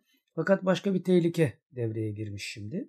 O da sürekli deprem olduğu için yanardağında birlikte adanın bir bölümünün çökme tehlikesinden bahsediyor bilim adamları. Simülasyonla onu göstermişler zaten. Eğer o bölüm tek parça çökerse ne olur? Dört parça halinde çökerse ne olur? diye bunların hesaplamalarını yapıyorlar. E, diyorlar ki eğer çökerse o kısım oluşacak tsunami mega tsunami olacak. Dolayısıyla Avrupa'nın bütün kıyıları ve Amerika'nın kıyıları darmadağın. Böyle bir şey. Şimdi buna niye değiniyoruz? Kudüs hadisesinden bahsedildiğinde ne demişlerdi? İdlib önce halledilecek Suriye'de sonra Kudüs fethedilecek. Fakat o arada bir şey girmişti devreye. Kudüs'ten önce İspanya denilmişti. Fakat İspanya denildiğinde İspanya ile alakalı hiçbir şey yoktu ortalıkta. Hemen arkasından işte bir iki şey oldu biliyorsunuz. Yahudilerin Mehdi'si İspanya'dan İsrail'e geldi. Buna biat ettiler.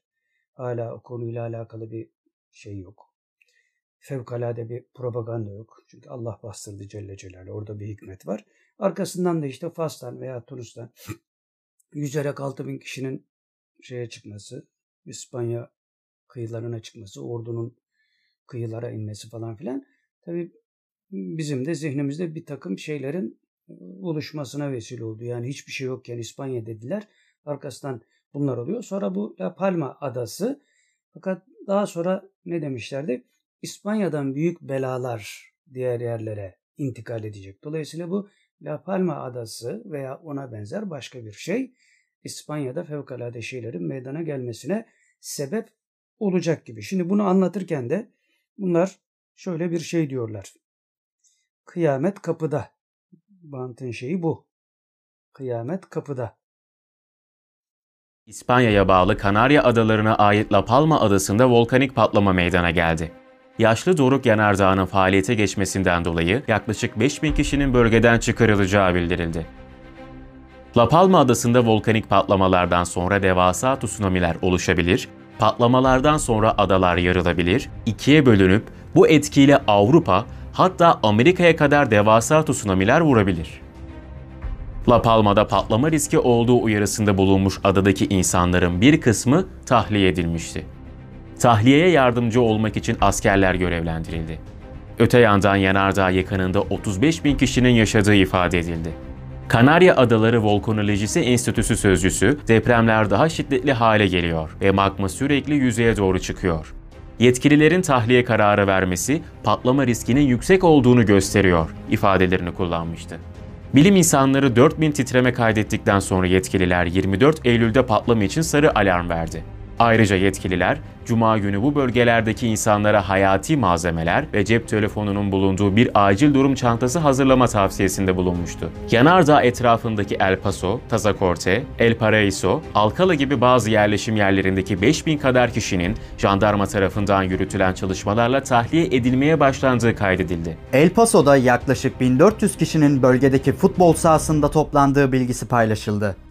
Yanardağın 5 ağzından çıkan küllerin ve lavların çevreye zarar vermeye başladığı, lavların evlere doğru ilerlediği ve yüzlerce evin yok olduğu bildirildi. La Palma'daki destek için helikopterlerle 200 dolayında takviye ekip gönderildiği 64 askerin de çalışmalara katıldığı belirtildi. Yetkililer Yanardağ'daki patlamalardan çıkan gazlardan dolayı bölgedeki halkın muhtemel solunum riskine karşı uyarıldığını duyurdu. Uzmanlar yanardağın gelecek günlerde aktif durumda olmaya devam edeceği öngörüsünde bulundu. Son bir haftadır 21 binden fazla depremin meydana geldiği La Palma'da bugün yerel saatle 15.10'da yanardağ faaliyete geçmişti. Depremler sırasında adada uygulanan sarı alarm, yanardağın aktif duruma geçmesiyle kırmızı alarma dönüştürüldü. İspanya'da en son yanardağ patlaması 1971 yılında La Palma adasının güneyindeki Tenegua yanardağında olmuştu. Evet. Evet. Şimdi mevzu belli. Bunların yani kıyamet kapıda derken şu anda dünyada 1500 tane aktif yanardağ varmış. Bunların 30'a yakını veya 30'dan daha fazlası hareket halinde.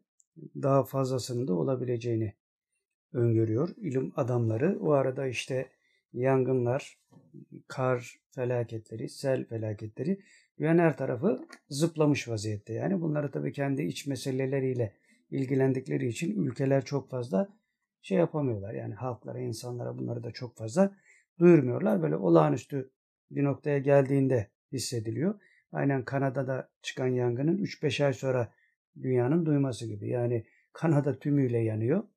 İnsanlar 3-5 ay sonra duyuyorlar. Şu anda Amerika'da olup bitenlerin birçoğunu biz bilemiyoruz. Kaliforniya'daki yangınların hala sürdüğünü söyleyenler var. Aylardır devam ediyor. Daha Trump zamanından beri falan.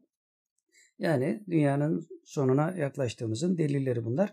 Ledünni muhaverelerde de bu minvalde bazı şeyler var. Evet bu mevzuda da Kudüs'ten önce İdlib denilmişti. Fakat İdlib'den önce de şey girmiş, İspanya girmişti devreye. İspanya'da da böyle bir şeyler oluyor. Eğer o çökme hadisesi olursa yani bir büyük felaketle karşılaşmış olacak insanlık.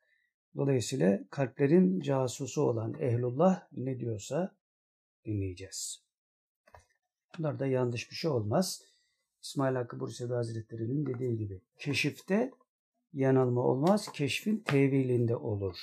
Dolayısıyla ehlullah'ın söylediğinde yanlış olmaz. Ehlullah'ın söylediğini yanlış tevil edebiliriz. En fazla bu.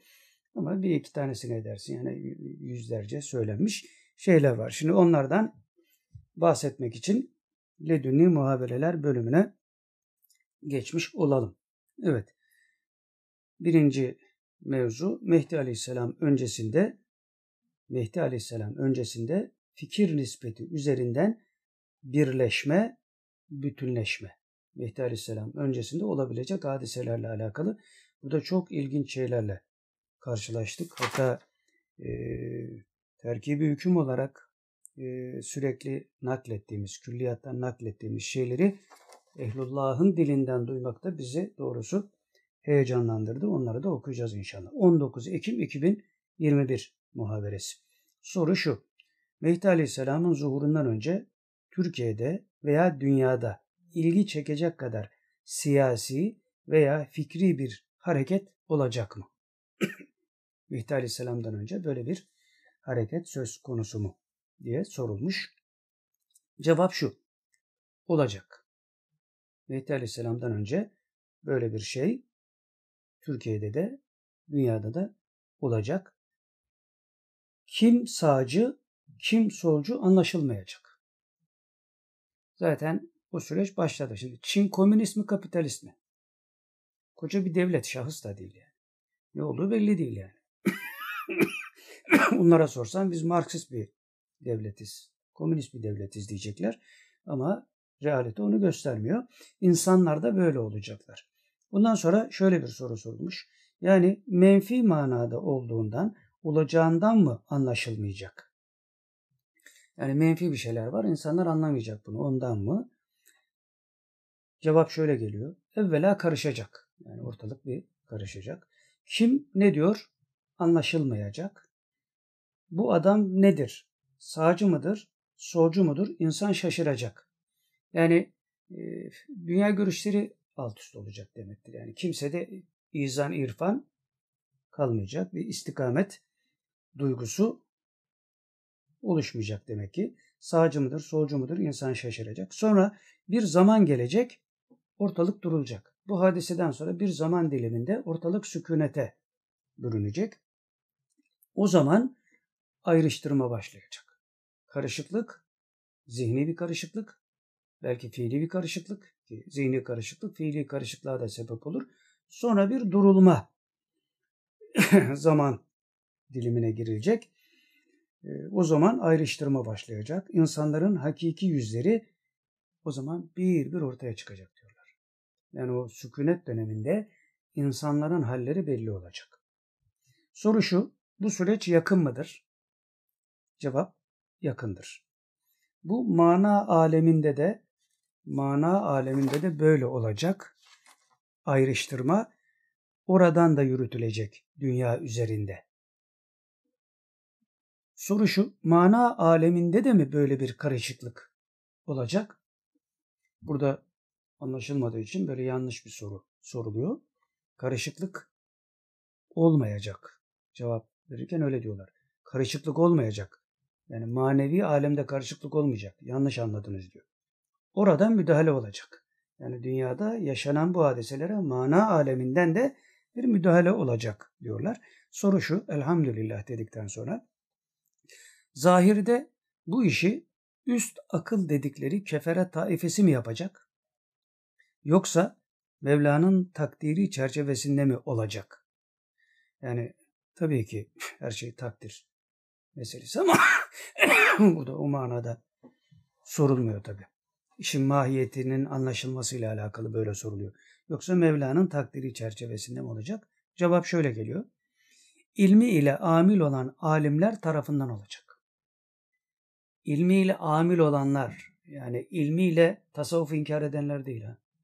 Rasputinler değil yani. İlmiyle amil olan alimler tarafından olacak bu iş. Soru şu yani ehlullah sebep olacak böyle bir karışıklığa. Öyle midir? Cevap ehlullah karışıklığın düzelmesinde pay sahibi olacak. Karıştıracak olan onlar değil. Zaten karışacak diyor.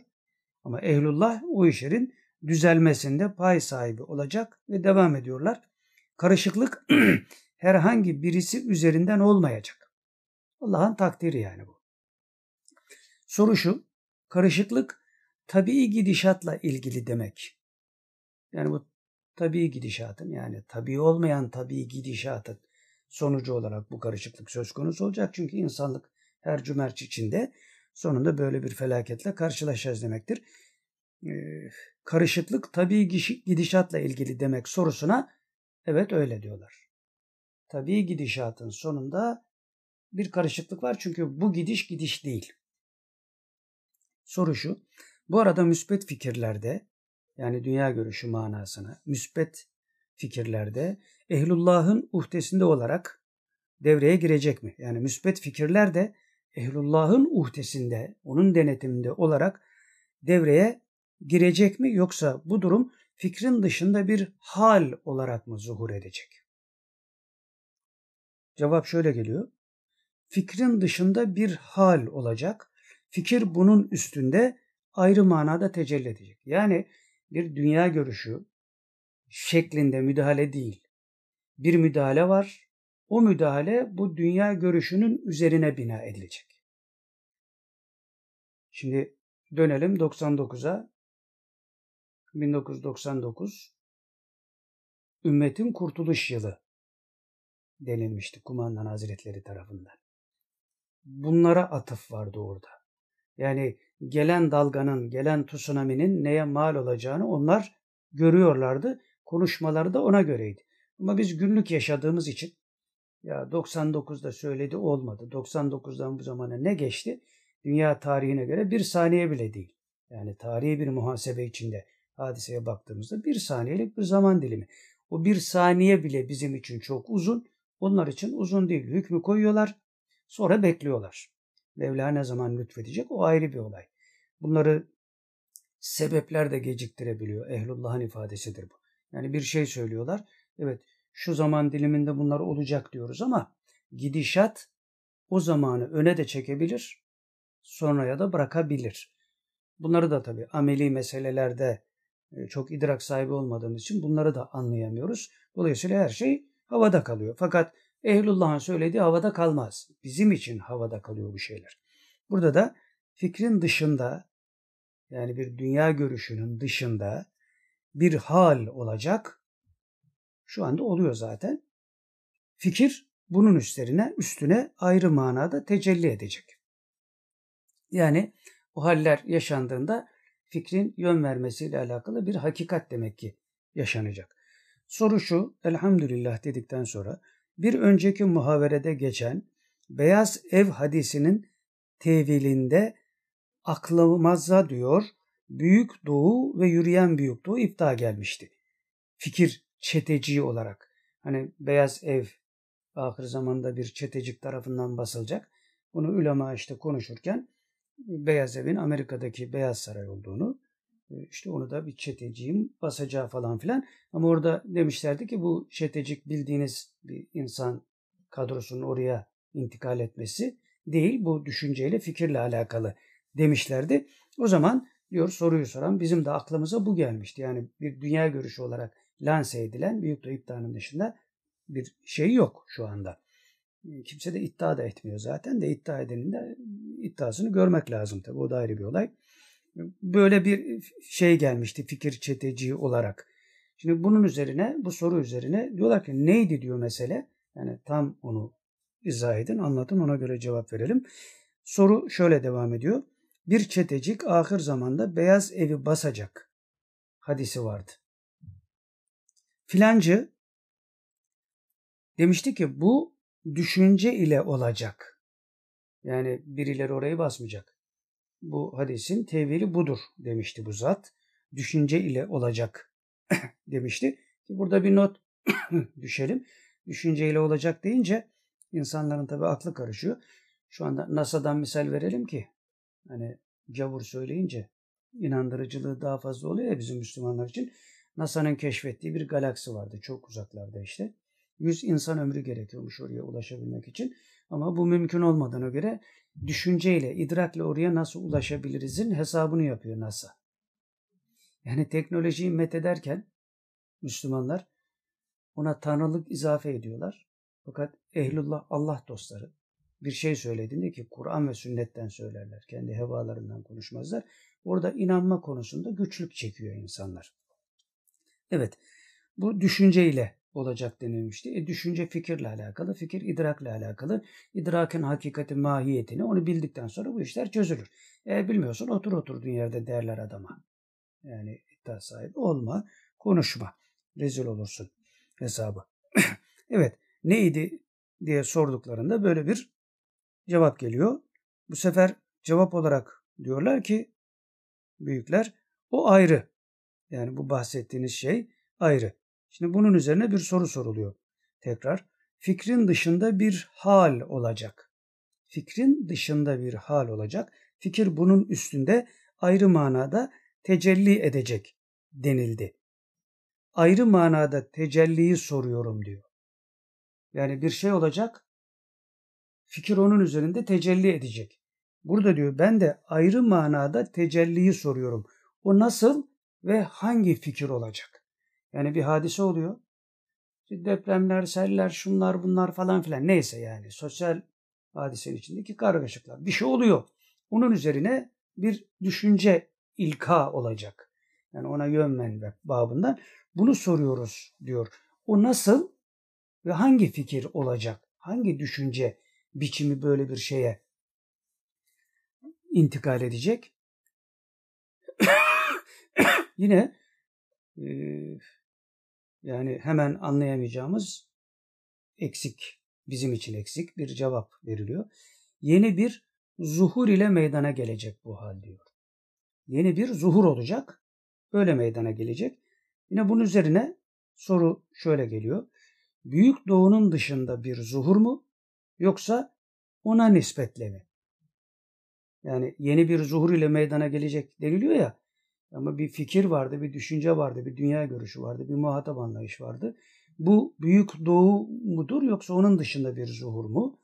Bu nasıl olacak diye sorulduğunda cevap şöyle. Ona nispetle birleşecekler.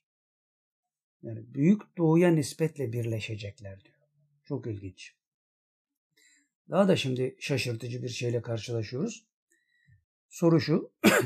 Elhamdülillah dedikten sonra bu fikir hareketinin şekli, tavrı nasıl olacak? Bu nasıl gerçekleşecek diye bir soru. Cevap aynen kelimesi kelimesine. Şimdi bu kelimesi işte civcivler çimenlikte otluyorlar bir şeyler. Arada kartal gelir diyor. Bir pike yapar bir tanesini alır götürür diyor. O arada kartalın tabii kanatlarının rüzgarıyla öbürler de debelenir, yuvarlanırlar falan filan. Sonra diyor bir tanesi gitmiştir diyor. Öbürler otlamaya devam eder. Vah gidene diyor. Vah gidene. Yani civciv gibi insanlar da öyle. Bu kadar büyük belalar Kur'an'da bahsediliyor, Tevrat'ta bahsediliyor, İncil'de bahsediliyor falan filan. Daha ne bekliyorsun yani? Nasıl tasavvur edeceksin hadisi? Vah gidene, giden gitti diyor. Beni ilgilendirmiyor. Civciv gibi, civ, civciv gibi otlamaya devam ediyoruz demek istiyor yani. Evet. Onlar bununla övünür, dünyaya meydan okurlar. Biz bildik, biz dedik, dediğimiz gibi oldu diye. Şimdi Trump da bugün bir haber vardı öyle diyor. Ee, bir yere işte Bosna'ya bir elçi göndermiş. Kendini hala devlet başkanı zannediyor. Yani oradan inmemiş gibi. Hayal dünyasında yaşıyor. Ama o doğru çıkacak tabii. Son başkan o demişlerdi çünkü onun için bırakmıyor. Yani. Eylullah yanlış bir şey söylemez. Adam elçi göndermiş. Ee, Beyaz Saray'da hükümet de Biden'ın hükümeti de yok öyle bir şey diyor. Biz öyle bir şey göndermedik diyor. Trump başka bir alemde yani. Trump bizden yani onu seviyoruz. Evet devam ediyorlar. Bilmezler ki ahiretlerini kaybetmeleri için Mevla'nın onlara kurduğu tuzaklardan sadece biridir bu. Bunu anlamıyorlar. Sadece biri. Sen istediğin kadar övün diyor. Allah'ın kurduğu tuzaklardan sadece biridir. Tuzakların en iyisini kuran da bozan da Mevla'dır diyorlar. Soru şu. Hesaplamaları kendi aleyhlerine zaten. Yani La Palma'daki yaptıkları hesaplar kendi aleyhlerine. Bütün Avrupa kıyıları, Amerika kıyıları mahvolacak hesaplamalarına göre. E, devam ediyor soru. Adanın bir kısmı çökerse mega tsunami olur. Avrupa ve Amerika kıyıları perişan olur diyorlar. Hem korkuyorlar hem övünüyorlar yani. Öyle midir? Cevap şu. Korkularını bile büyüklenmenin arkasına gizliyorlar. Aslında korkuyorlar diyor.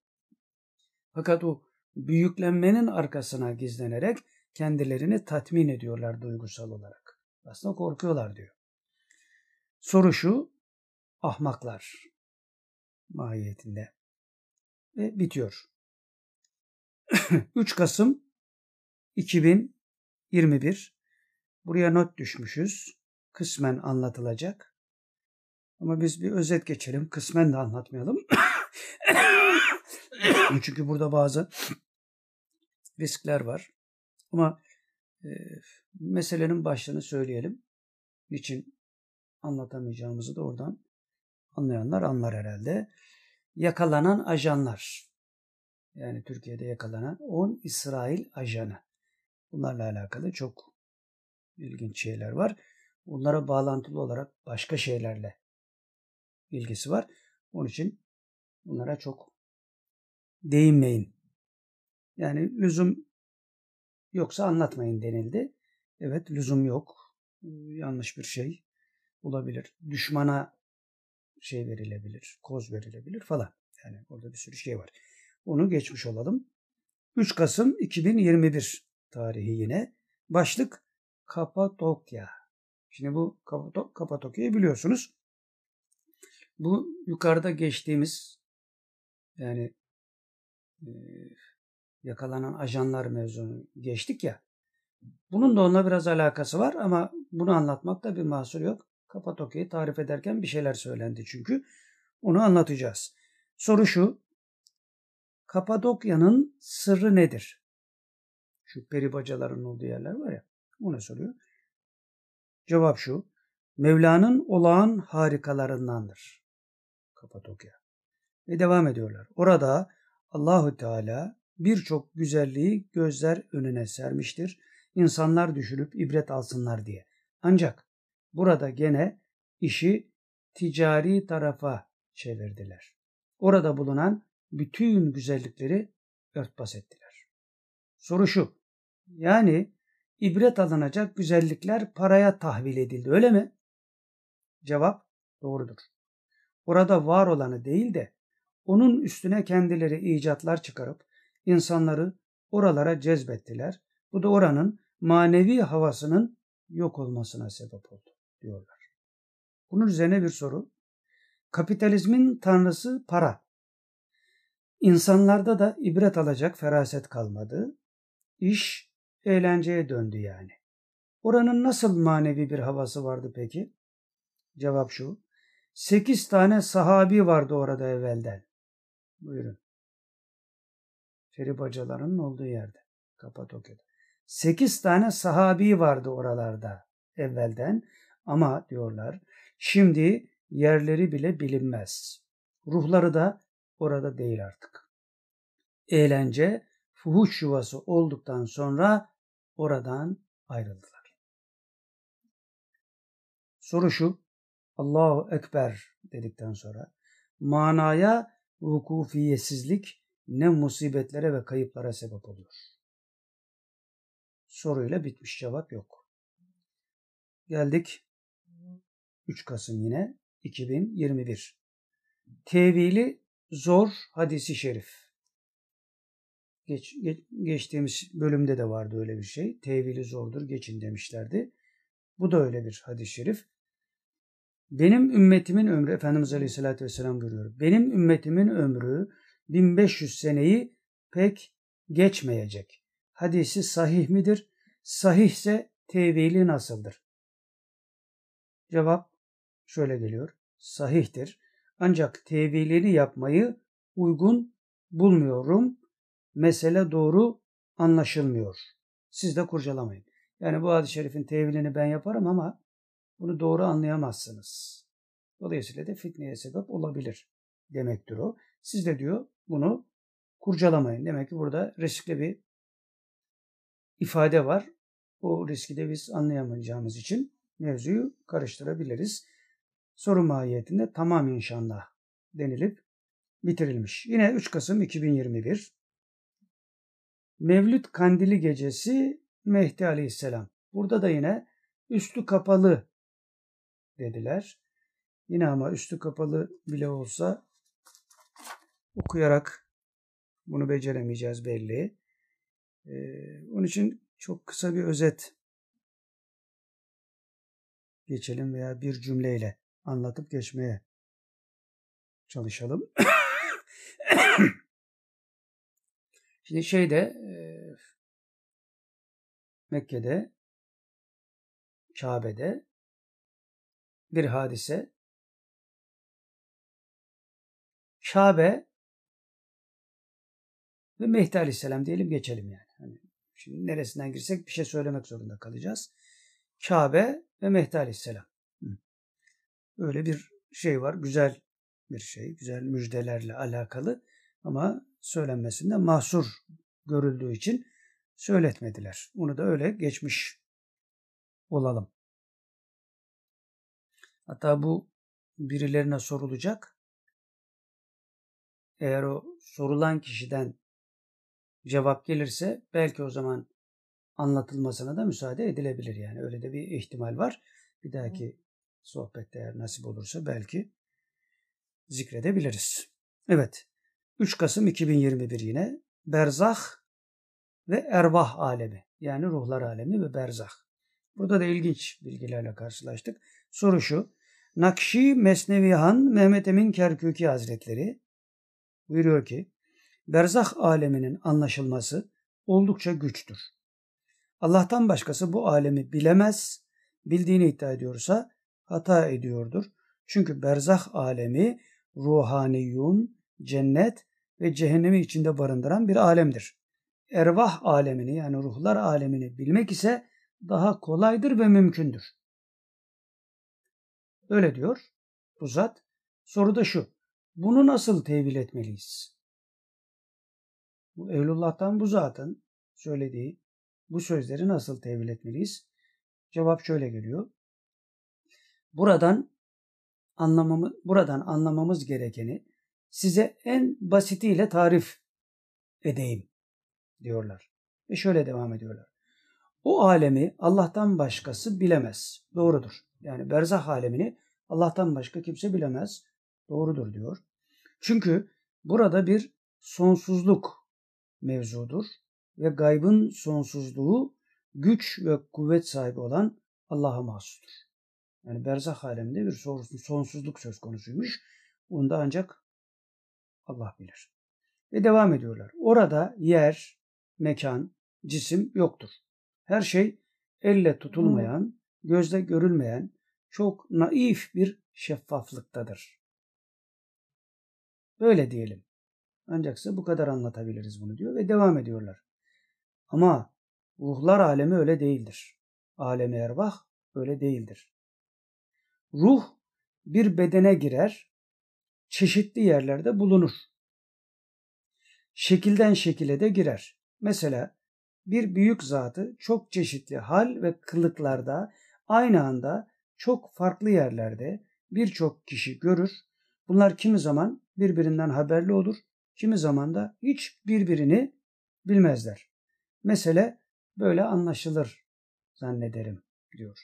Yani alemi ervahla alemi berzah arasında böyle bir fark var. Alemi ervahta bu tür şeyler olur. Fakat alemi berzahta sonsuzluk olduğu için orada herhangi bir hadiseyi anlatmak kemaliyle mümkün değildir diyor. Bak alemi ervahtan bahsediyoruz diyor. Böyle böyle oluyor. Bunlar oluyor diyor. Yaşanıyor. Kendilerinde yaşadığı şeyler bunlar tabii. Onun için söylüyorlar bunları. Yaşayanlar da çok zaten. Hatta bazen ayağı bile düşüyor yani. O şeyler tayyi mekan yapanlar falan filan. Çünkü kafirlere de mahsus bir şey aynı zamanda alem ervahla alakalı meseleler. E, mesele böyle anlaşılır zannederim diyor. Soru şöyle geliyor ondan sonra. Filan zat bizi berzahtakilerle muhatap ediyor. Bunu nasıl izah etmeliyiz peki? Hani öyle zannediyorduk diyor. Biz berzahla muhatabız.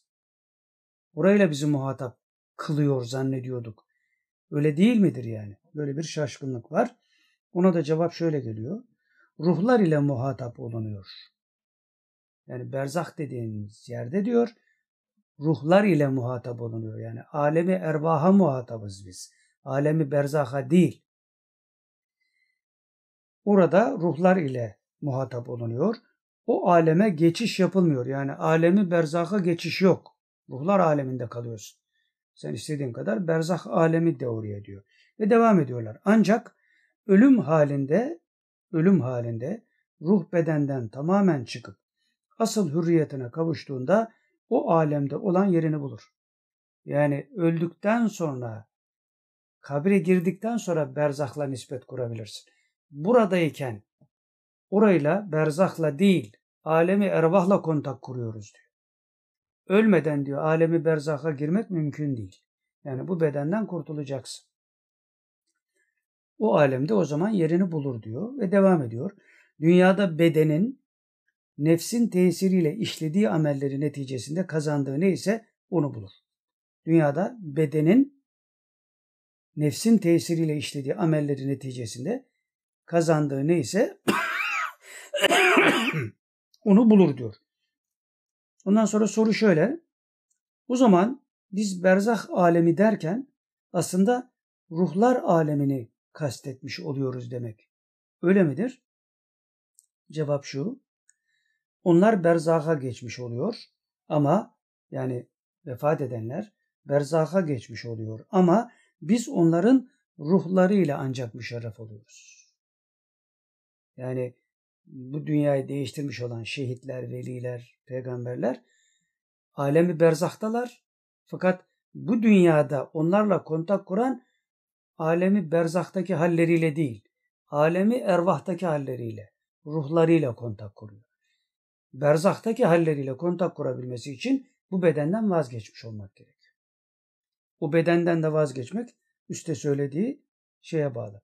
Dünyada bedenin nefsin tesiriyle işlediği amelleri neticesinde kazandığı neyse onu bulur. Yani sen burada nefsini yenerek idrak sahibi olarak, şehit olarak, veli olarak her neyse vefat etmişsen oradaki makamın da ona göredir. Dolayısıyla orada öyle bir şeyle karşılaşırsın. Yani berzaktaki halinin makamını tayin eden dünyadaki çabandır, çalışmandır, ibadetlerindir vesaire. Soru şu, onlar berzaka geçmiş oluyor ama Biz onların ruhları ile ancak müşerref oluyoruz demiştik. Ha, yok soru değil bu cevaptı. Onlar berzaka geçmiş oluyor öldüklerinde ama biz onların ruhları ile ancak müşerref oluyoruz. Bunun üzerine bir soru. Onlar berzaktan haber veriyorlar mı peki?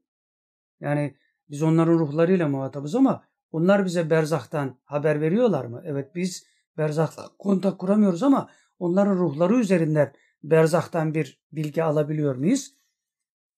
Bize bilgi veriyorlar mı? Veriyorlar diyor.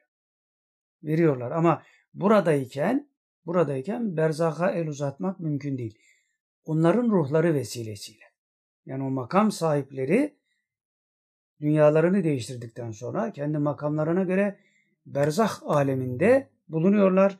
Oranın o sonsuz hakikatleriyle alakalı hikmetleri biliyorlar. Buradakiler de onların ruhlarıyla müşerref olduğu için berzaktan haber alabiliyorlar demek. Soru şu, demek biz onlar sayesinde berzaka muhatap, muhatabız diyebilir miyiz? Cevap şu, bunu kısmen diyebiliriz ama edeben dememeliyiz. Yani berzah öyle bir yer ki bunu edeben dememekte fayda var diyorlar ve devam ediyorlar. Nefis burada kendisine pay çıkarmasın diye hiçbir şeyi kendimizden bilmemeliyiz. Lütuf ve ikram sahibi ancak Mevla'dır. Yani haddimizi bildiğimiz için demeyelim diyor. Yoksa oradan tabii ki istifade ediyoruz. yani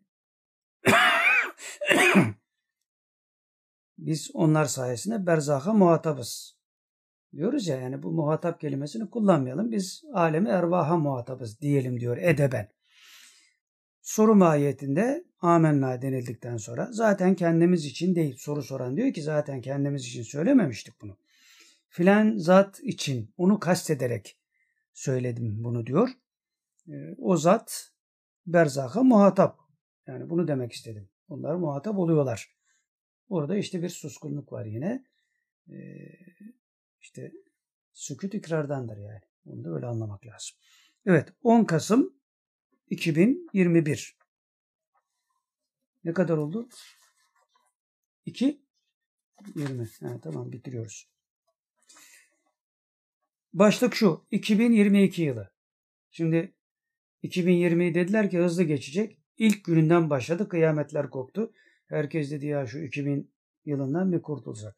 Sonra 2021 yılı için dediler ki bu normal geçecek. Hakikaten normal geçti. Şimdi işte 2022 yılına giriyoruz. Artık son ayındayız. Kasım, Aralık değil mi? Ee, Kasım'da zaten yarısını geçtik.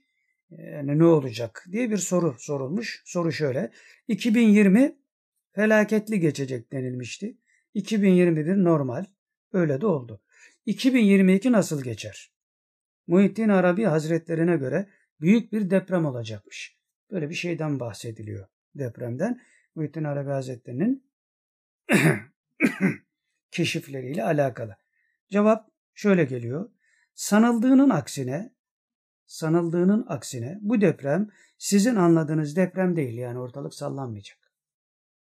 Sizin bildiğiniz depremden bahsetmiyor diyor Muhittin Arabi Hazretleri.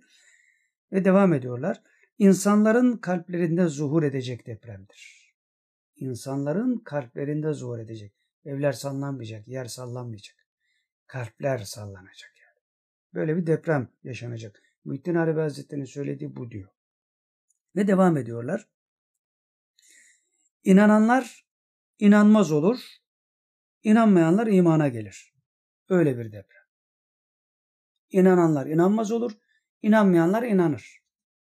Önümüzdeki dönemlerdeki deprem böyle bir deprem ve devam ediyorlar. Her şeyin tersine döndüğü, iyi ile kötünün yer değiştiği, acayip işlerin olduğu deprem. Acayip işler olacak önümüzdeki dönemlerde. Bu sadece 2022 has zikredilmiyor. Şimdi ileride gelecek o zaten. Soru mahiyetinde Allahu Ekber deniliyor bir şaşkınlık ifadesi olarak. Ve devam ediyorlar cevap olarak. manevi hallerin manevi hallerin yoğun olduğu işler. Önümüzdeki dönemde manevi hallerin yoğun olduğu işler yaşanacak ve devam ediyorlar. dünyaya sirayet edecek bunlar tabii. Dünyada insanlar bunu hissedecekler. Soru şu, 2022 ilginç geçecek demek. Öyle midir? Cevap şu, bazıları bunları zuhuratlarda görüyor, anlamıyor. Yani şu anda bunları, olacakları zuhurat olarak, rüya olarak değil, zuhurat olarak görenler varmış. Fakat anlamıyorlar, manalandıramıyorlar. İdraksizlik sebebiyle, iman zafiyeti sebebiyle. Bazıları da çok kuşkulandığı için anladığını zannederek yanılıyor tabii. O da olabilir. Ve devam ediyorlar. Manalandıramıyor. Ama diyorlar olsun. Öyle olması daha iyi. Manalandırsa belki ayağa kayacak adamın demektir yani. Soru şu. Anlamak için ne yapmak lazım? Yani bu görülen zuhuratları anlayabilmek için ne yapmak lazım? Cevap şu. Bir şeye lüzum yok. Öyle kalsın. Zamanı gelince anlaşılır. Yani zamanı gelince bu zuhuratlar anlaşılmaya başlayacak, başlanacak görenleri tarafından. Soru şu, tamam inşallah denildikten sonra bu deprem sebebiyle mevzu edilen bir Avrupa ülkesinin tümüyle Müslüman olma ihtimali de gerçekleşir mi? Yani böyle bir şey de var ya, ahir zamanda bir Avrupa ülkesi tümüyle Müslüman olacak. İşte bu kalplerde olan deprem sebebiyle bir Avrupa ülkesi tümüyle Müslüman olur mu diye bir soru sorulmuş. Cevaben diyorlar ki bilahare birçok Avrupalı imana gelecek. Bir devlet değil. Devletten bahsetmiyorlar. Avrupalı şahıslardan, fertlerden bahsediyorlar. Bilahare yani önümüzdeki yıllarda birçok Avrupalı imana gelecek. Bu onlarda çöküntüye sebebiyet verecek moral olarak. Yani Avrupa devletlerinde Avrupalıların, insanların Müslümanlığı seçmelerinden dolayı Avrupalı ülkelerde, devletlerde bir moral bozukluğu, bir çöküntü söz konusu olacakmış. Soru şu, yani bir ülke değil, Avrupalı birçok kişi iman edecek ve Avrupa moralmen çökecek. Öyle mi? Cevap öyle. Öyle. Çökecekler. Soru şu, bu 2022'de mi zuhur edecek peki? Cevap şu, yakındır ama tarih demek iyi olmaz. Genelde tarih vermiyorlar böyle şeylerde. Çünkü dediğimiz gibi fiillerin bu meseleleri ileri geri almaları mümkün. Hale göre çünkü mevzular değişebiliyor. Kaderi mutlak kaderi muallak meselesi yani. Soru şu ama 2022 bu bapta şaşırtıcı işlere vesile olacak. Öyle midir? Cevap şu. Geniş bakalım bir noktaya kilitlenmeyelim diyorlar ve devam ediyorlar. Gelecek yıllarda mühim hadiseler zuhur edecek. Bu da onlardan sadece biridir. Yani kalplerdeki bu deprem sadece biri. Çok şey olacak. Yani alt üst olacak dünya. Ve devam ediyorlar. Daha başka çok iyi şeyler de olacak. Yani Müslümanların lehine çok daha iyi şeyler olacak. Zor işler de olacak ama.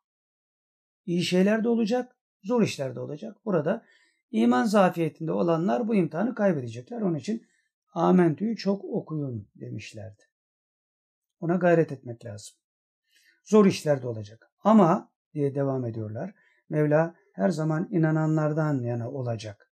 Bunu bilelim, buna inanalım. Allah bizimledir. Amenna ve sattakna. Bu konuda kavi olmamız lazım. Yok Amerika geliyor, yok bilmem ne, yok Türkiye işgal edecek, yok öyle bir şey. Oraları geçin. Çip takacaklar, mit takacaklar falan filan. Hikayeden nameler. Evet bu iman zafiyetinden oluyor yani. İmanımızı kuvvetlendirmemiz lazım. Onun için namazları doğru kılmamız lazım. Nevafil ibadetlere asılmamız lazım. Biraz gayretli olmakta fayda var. Yani bir sürü soru soracağına ibadetlerine dikkat et. O soru aklına gelmez. Çünkü o sorunun aklına gelmesinin sebebi iman zafiyeti. Onun için Efendimiz Aleyhisselatü Vesselam sahabe-i kirama ne diyordu? Çok soru sormayın. Sorarsanız Kur'an-ı Kerim'de Tevrat gibi büyür, çoğalır. Tevrat çok soru sorulduğu için Musa Aleyhisselam'a ümmeti tarafından çok büyük olmuş yani.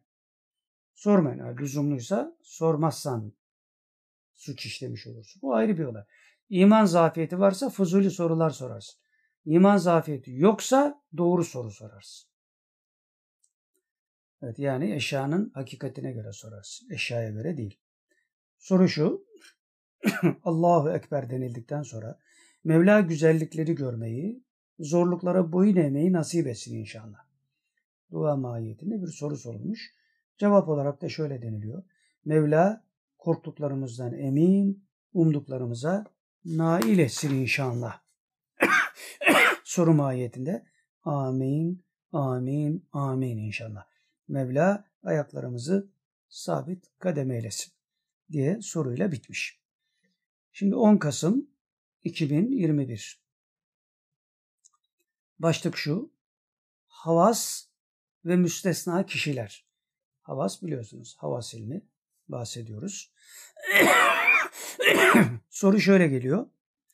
Türk Dil Kurumu'nun ilk kaldırdığı kelime havastı. Bunu daha önceki sohbetlerde anlatmıştık. Aytunç Altındal'dan nakille. İlk kelime havastı. Mazimizle maneviyatımızla alakamızı kestiler bu kelimeyi kaldırarak. Şimdilerde sanki bu kelimenin manası geri dönüyor gibi. Geri dönüyor gibi. Konuya ilgi duyanlar artıyor. Acaba bu dönüşü yaşayanların durumu sıhhatli midir? Yoksa ayağı yere basmayan fikirler mi beyan ediliyor? Cevap şöyle geliyor. Bunun manasını anlayarak işin içine dalanlar müstesna kişilerdir. Manasını anlayarak, manasını anlamadan dalanlar müptezellerdir demek istiyorlar. Yani. Bunun manasını anlayarak işin içine dalanlar müstesna kişilerdir. Cinlerle girmişsen rezil olursun. Meleklerle girmişsen yani huddamların meleksi yine rezil olma ihtimalin var. Bu ilim zaviyesinden ehlullahın direktifleriyle olan bir şeydir. Daha önce bunları söylemişlerdi. İlmin hakikatiyle alakalı yani. Tasavvufu inkar ederken ilim diyen Rasputinlerle alakalı değil yani. Oraları karıştırmamak lazım. Evet bunun manasını anlayarak işin içine dalanlar müstesna kişilerdir. Ve devam ediyorlar. Bir de bu işten para kazanmak amaçlı bu işe dalmak isteyenler vardır. Onların işi tehlikelidir. Yani bu işten para kazananlar, şöhret sahibi olanlar, yok YouTube'da işte para kazanacağım falan filan diye bu işlerle ilgilenenlerin sonu tehlikelidir diyorlar. Ve devam ediyorlar. Mevla muhafaza buyursun. İşi saptıranlardır. Kendileri de yoldan, yoldan sapanlardır böyleleri. İnternetlerde şurada burada falan filan bu yani diyorum şöhret, makam, para için bunları konuşanlar tehlikelidirler ve insanları da yoldan saptırırlar. Çünkü kendileri sapmıştır. Soru şu, müstesna kişiler tanınmış kişiler midir peki? Yani cemiyet onları tanır mı bu müstesna kişileri? Cevap şu, değildirler. Hayır, tanınmış kişi değildirler. Kendi hallerinde mütevazi insanlardır bunlar. Yani Ricalül Gayb tayfesi. Gizli gizli iş yapanlar. Sen onu belki çöpten bir şey kurcalıyor diye gördüğün adamdır yani. Belli olmaz onlar. Ya bir yerde dilencidir falan. Mütevazi insanlardır diyor. Ama bunların diyorlar sayıları artacak ve çoğalacaklar bunlar. Yani ona göre sağımıza solumuza dikkat etmemiz lazım demektir yani. Bizi uyarıyorlar. Soru şu, internet aleminde olanlar pek muteber değiller o zaman. Öyle midir? Cevap şu, evet sayılmazlar, muteber sayılmazlar. Soru şu, içlerinde hiç mi sıhhatli olanı yok? Cevap, birkaçı faydalı olur belki ama biz onlara da itibar etmeyiz.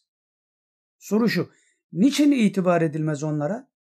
Faydalı oldukları halde. Hem biraz faydaları var diyorsunuz hem de itibar etmeyiz diyorsunuz. Nedir bu? Cevap şöyle geliyor. Tekvaya uymadıklarından, yaşayışları bizimle özdeşleşmediğinden. Yani akıllarıyla sallıyorlar yani. İlluminati. Der oturur, der kalkar falan filan. Soru şu, anlaşıldı. Hayatları gayet gevşek görünüyor bunlara. Böyle bir soruyla bitirilmiş. Hayatları gevşek. Evet son bölüm 10 Kasım 2021. Başlık Illuminati. Hadi biz de kıyısından köşesinden girmiş olalım yani. Soru şu. İlluminati nedir? Cevap. İslam'a ve İslam ahlakına aykırı düşen işleri, inançları göz görmeden insanların beyinlerine yerleştirmenin adıdır. İnsanlar göz görmeden beyinlerine yerleştiriyorlar yani. İşte o 25. kare falan filan bir sürü şeyler. Ondan sonra telegram, zihin kontrolü falan filan. Bunun adıdır diyor. Ve devam ediyorlar. Neye inandığını bilmeden, neye inandığını bilmeden inanırsın bazı şeylere. Bunu sana onlar nakşetmiştir. Sen hiç anlamadan, dinlemeden bunlar sana nakşolmuştur. Dinlemeden bile yapıyorlar. Yani sen başka bir şeyle meşgulsün. Onlar sana bunu nakşederler diyor. Illuminati bunun adıdır. Yani zihin kontrolü başka bir şey değil. Soru şu. Şimdi o zihin kontrolü yapanlar da tabii bunlar da başları belada o da ayrı bir olay. Bunları daha önce biraz değindik ama içine giremedik yani müsaade etmedikleri için. Bunlarla da hesaplaşacağız Allah'ın izni keremiyle. Sonsuz kudret sahibi Allah'tır. Öyle zihin kontrolcü, mantolacı falan filan yok. Hepsini çöp sepetine sokacağız Allah'ın izni keremiyle. Herkes buna şahit olacak. Bunu biz yapamayız. Ama Rabbimiz yapar, biz ona iman etmişiz. Düşün olacak inşallah. Yani hadis-i şerifte Efendimiz buyuruyor ya, hastayım deme hasta olursun, mezarını kazma ölürsün. Müsbeti de öyledir. Allah Celle Celaluhu sonsuz kudret sahibidir. Muntakim ismiyle intikamımızı alacak. Eğer bizi de intikamına memur ederse memnun oluruz yani. Biz onun peşindeyiz. Yoksa vakit geldi. O çok aşikar yani. Anlamayan yine anlamayacak tabii yani. O ayrı bir olay. Pompei'deki şey gibi.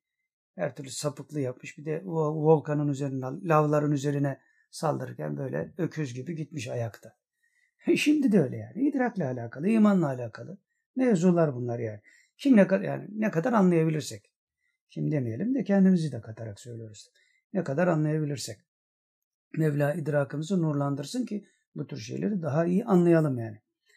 Evet soru şu. Bu kadim teşkilat bugün de görevini icra ediyor demek. Bunlara nasıl direnilir? Soru. Cevap şöyle geliyor. Mevla hepimizi bunların şerrinden muhafaza etsin. Onların ellerinden fırsatları alsın.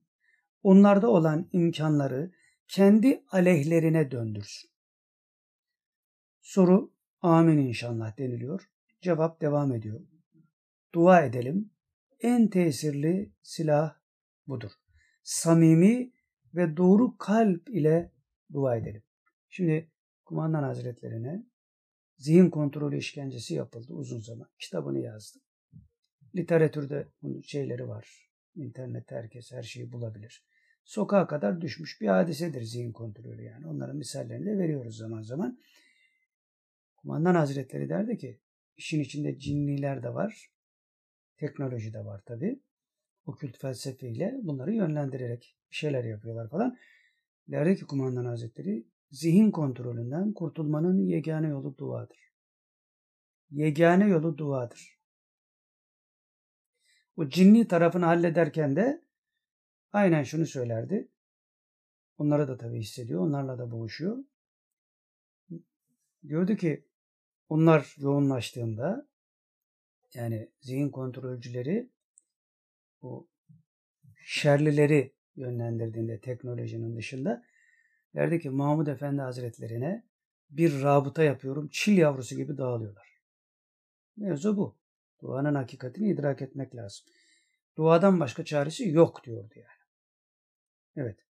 Soru şu. Bunlara karşı argüman geliştirdiğini iddia edenler manada bir derinlik kesbetmediklerinden tesirleri olmuyor herhalde. Hani bu internette ıvır zıvır konuşanlardan bahsediliyor.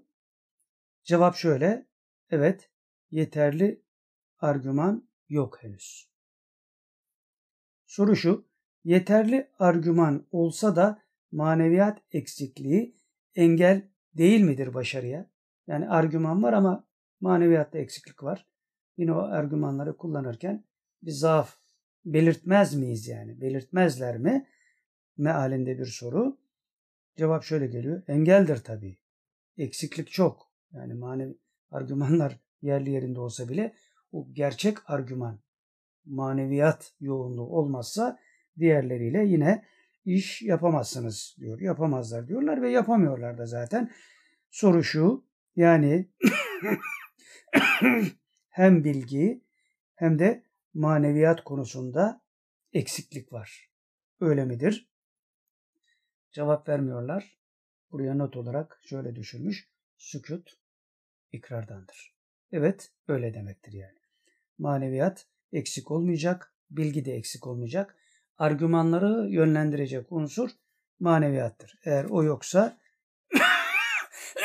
gerisini getirmek mümkün değildir.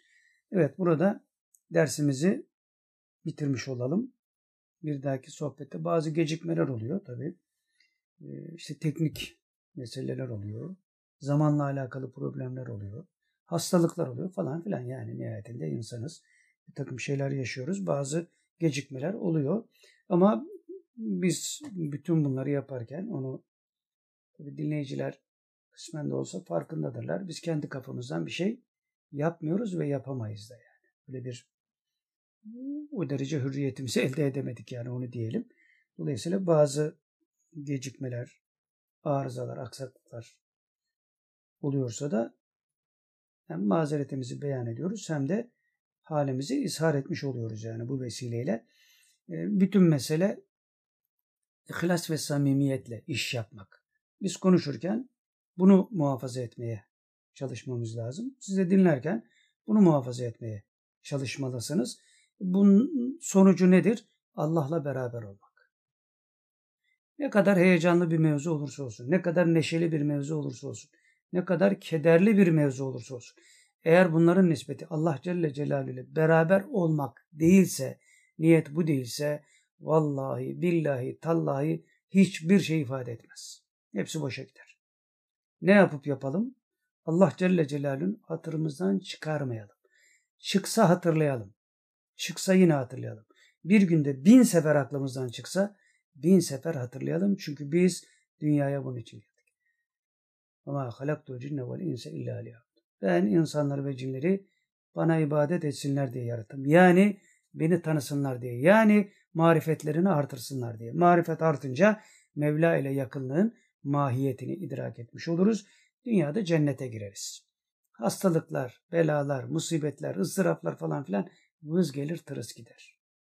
Yani bizim için çok büyük belalar basit geçiştirilirken böyle olmayanlar çok daha büyük sıkıntılar çekebilir. Veya birileri iman zafiyetine uğramadığı için büyük belalardan çok rahat sıyrılırken bizde iman zafiyeti olduğu için büyük felaketler yaşayabiliriz. Ki küçük meselelerden büyük felaketler yaşıyoruz. Bu aşikar. İşte Jung'un söylediği de o. Günlük meselelerin içinden çıkamadıkları için insanlar tımarhaneye düşüyorlardı diyor. Biz de öyleyiz yani. İman zafiyeti var. Onun için ehl sünnet itikadı doğrultusunda Kur'an ve sünnet, icma ve kıyas noktayı nazarından Allah'a Celle Celaluhu yakın olmanın hesabı içinde olmamız lazım. Bizi dövseler de, bize sövseler de, biz konuşsak da, biz sussak da ne yaparsak yapalım Allah ile Celle Celaluhu beraber olma niyeti içinde yapalım. Bundan vazgeçmeyen insan dünyada kurtulmuştur. Allah'ın izni keremiyle ahirette de kurtulmuş insan gözüyle ona bakabiliriz. Bunları ehlullah söylüyor tabi. Biz de tekrarlıyoruz. Tekrarlarken kendi nefsimize bunu telkin etmenin altyapısını nasıl kurabiliriz diye de düşünüyoruz. Düşünmemiz lazım. Düşünmeniz lazım. Bu kavir üzerinden sohbetimizi bitirmiş olalım inşallah. Bir dahaki sohbette eğer yaşıyor olursak kıyamette kopmazsa, dünya yıkılmazsa inşallah kaldığımız yerden devam edeceğiz. Mevla ayaklarımızı sabit kadem eylesin. Sırat-ı müstakim üzere daim eylesin. La şerefin nebi ve alihi ve ashabi ve ihvani ve ahavati ve akrabaihi ve ümmehatihi ve meşayihin el Fatiha.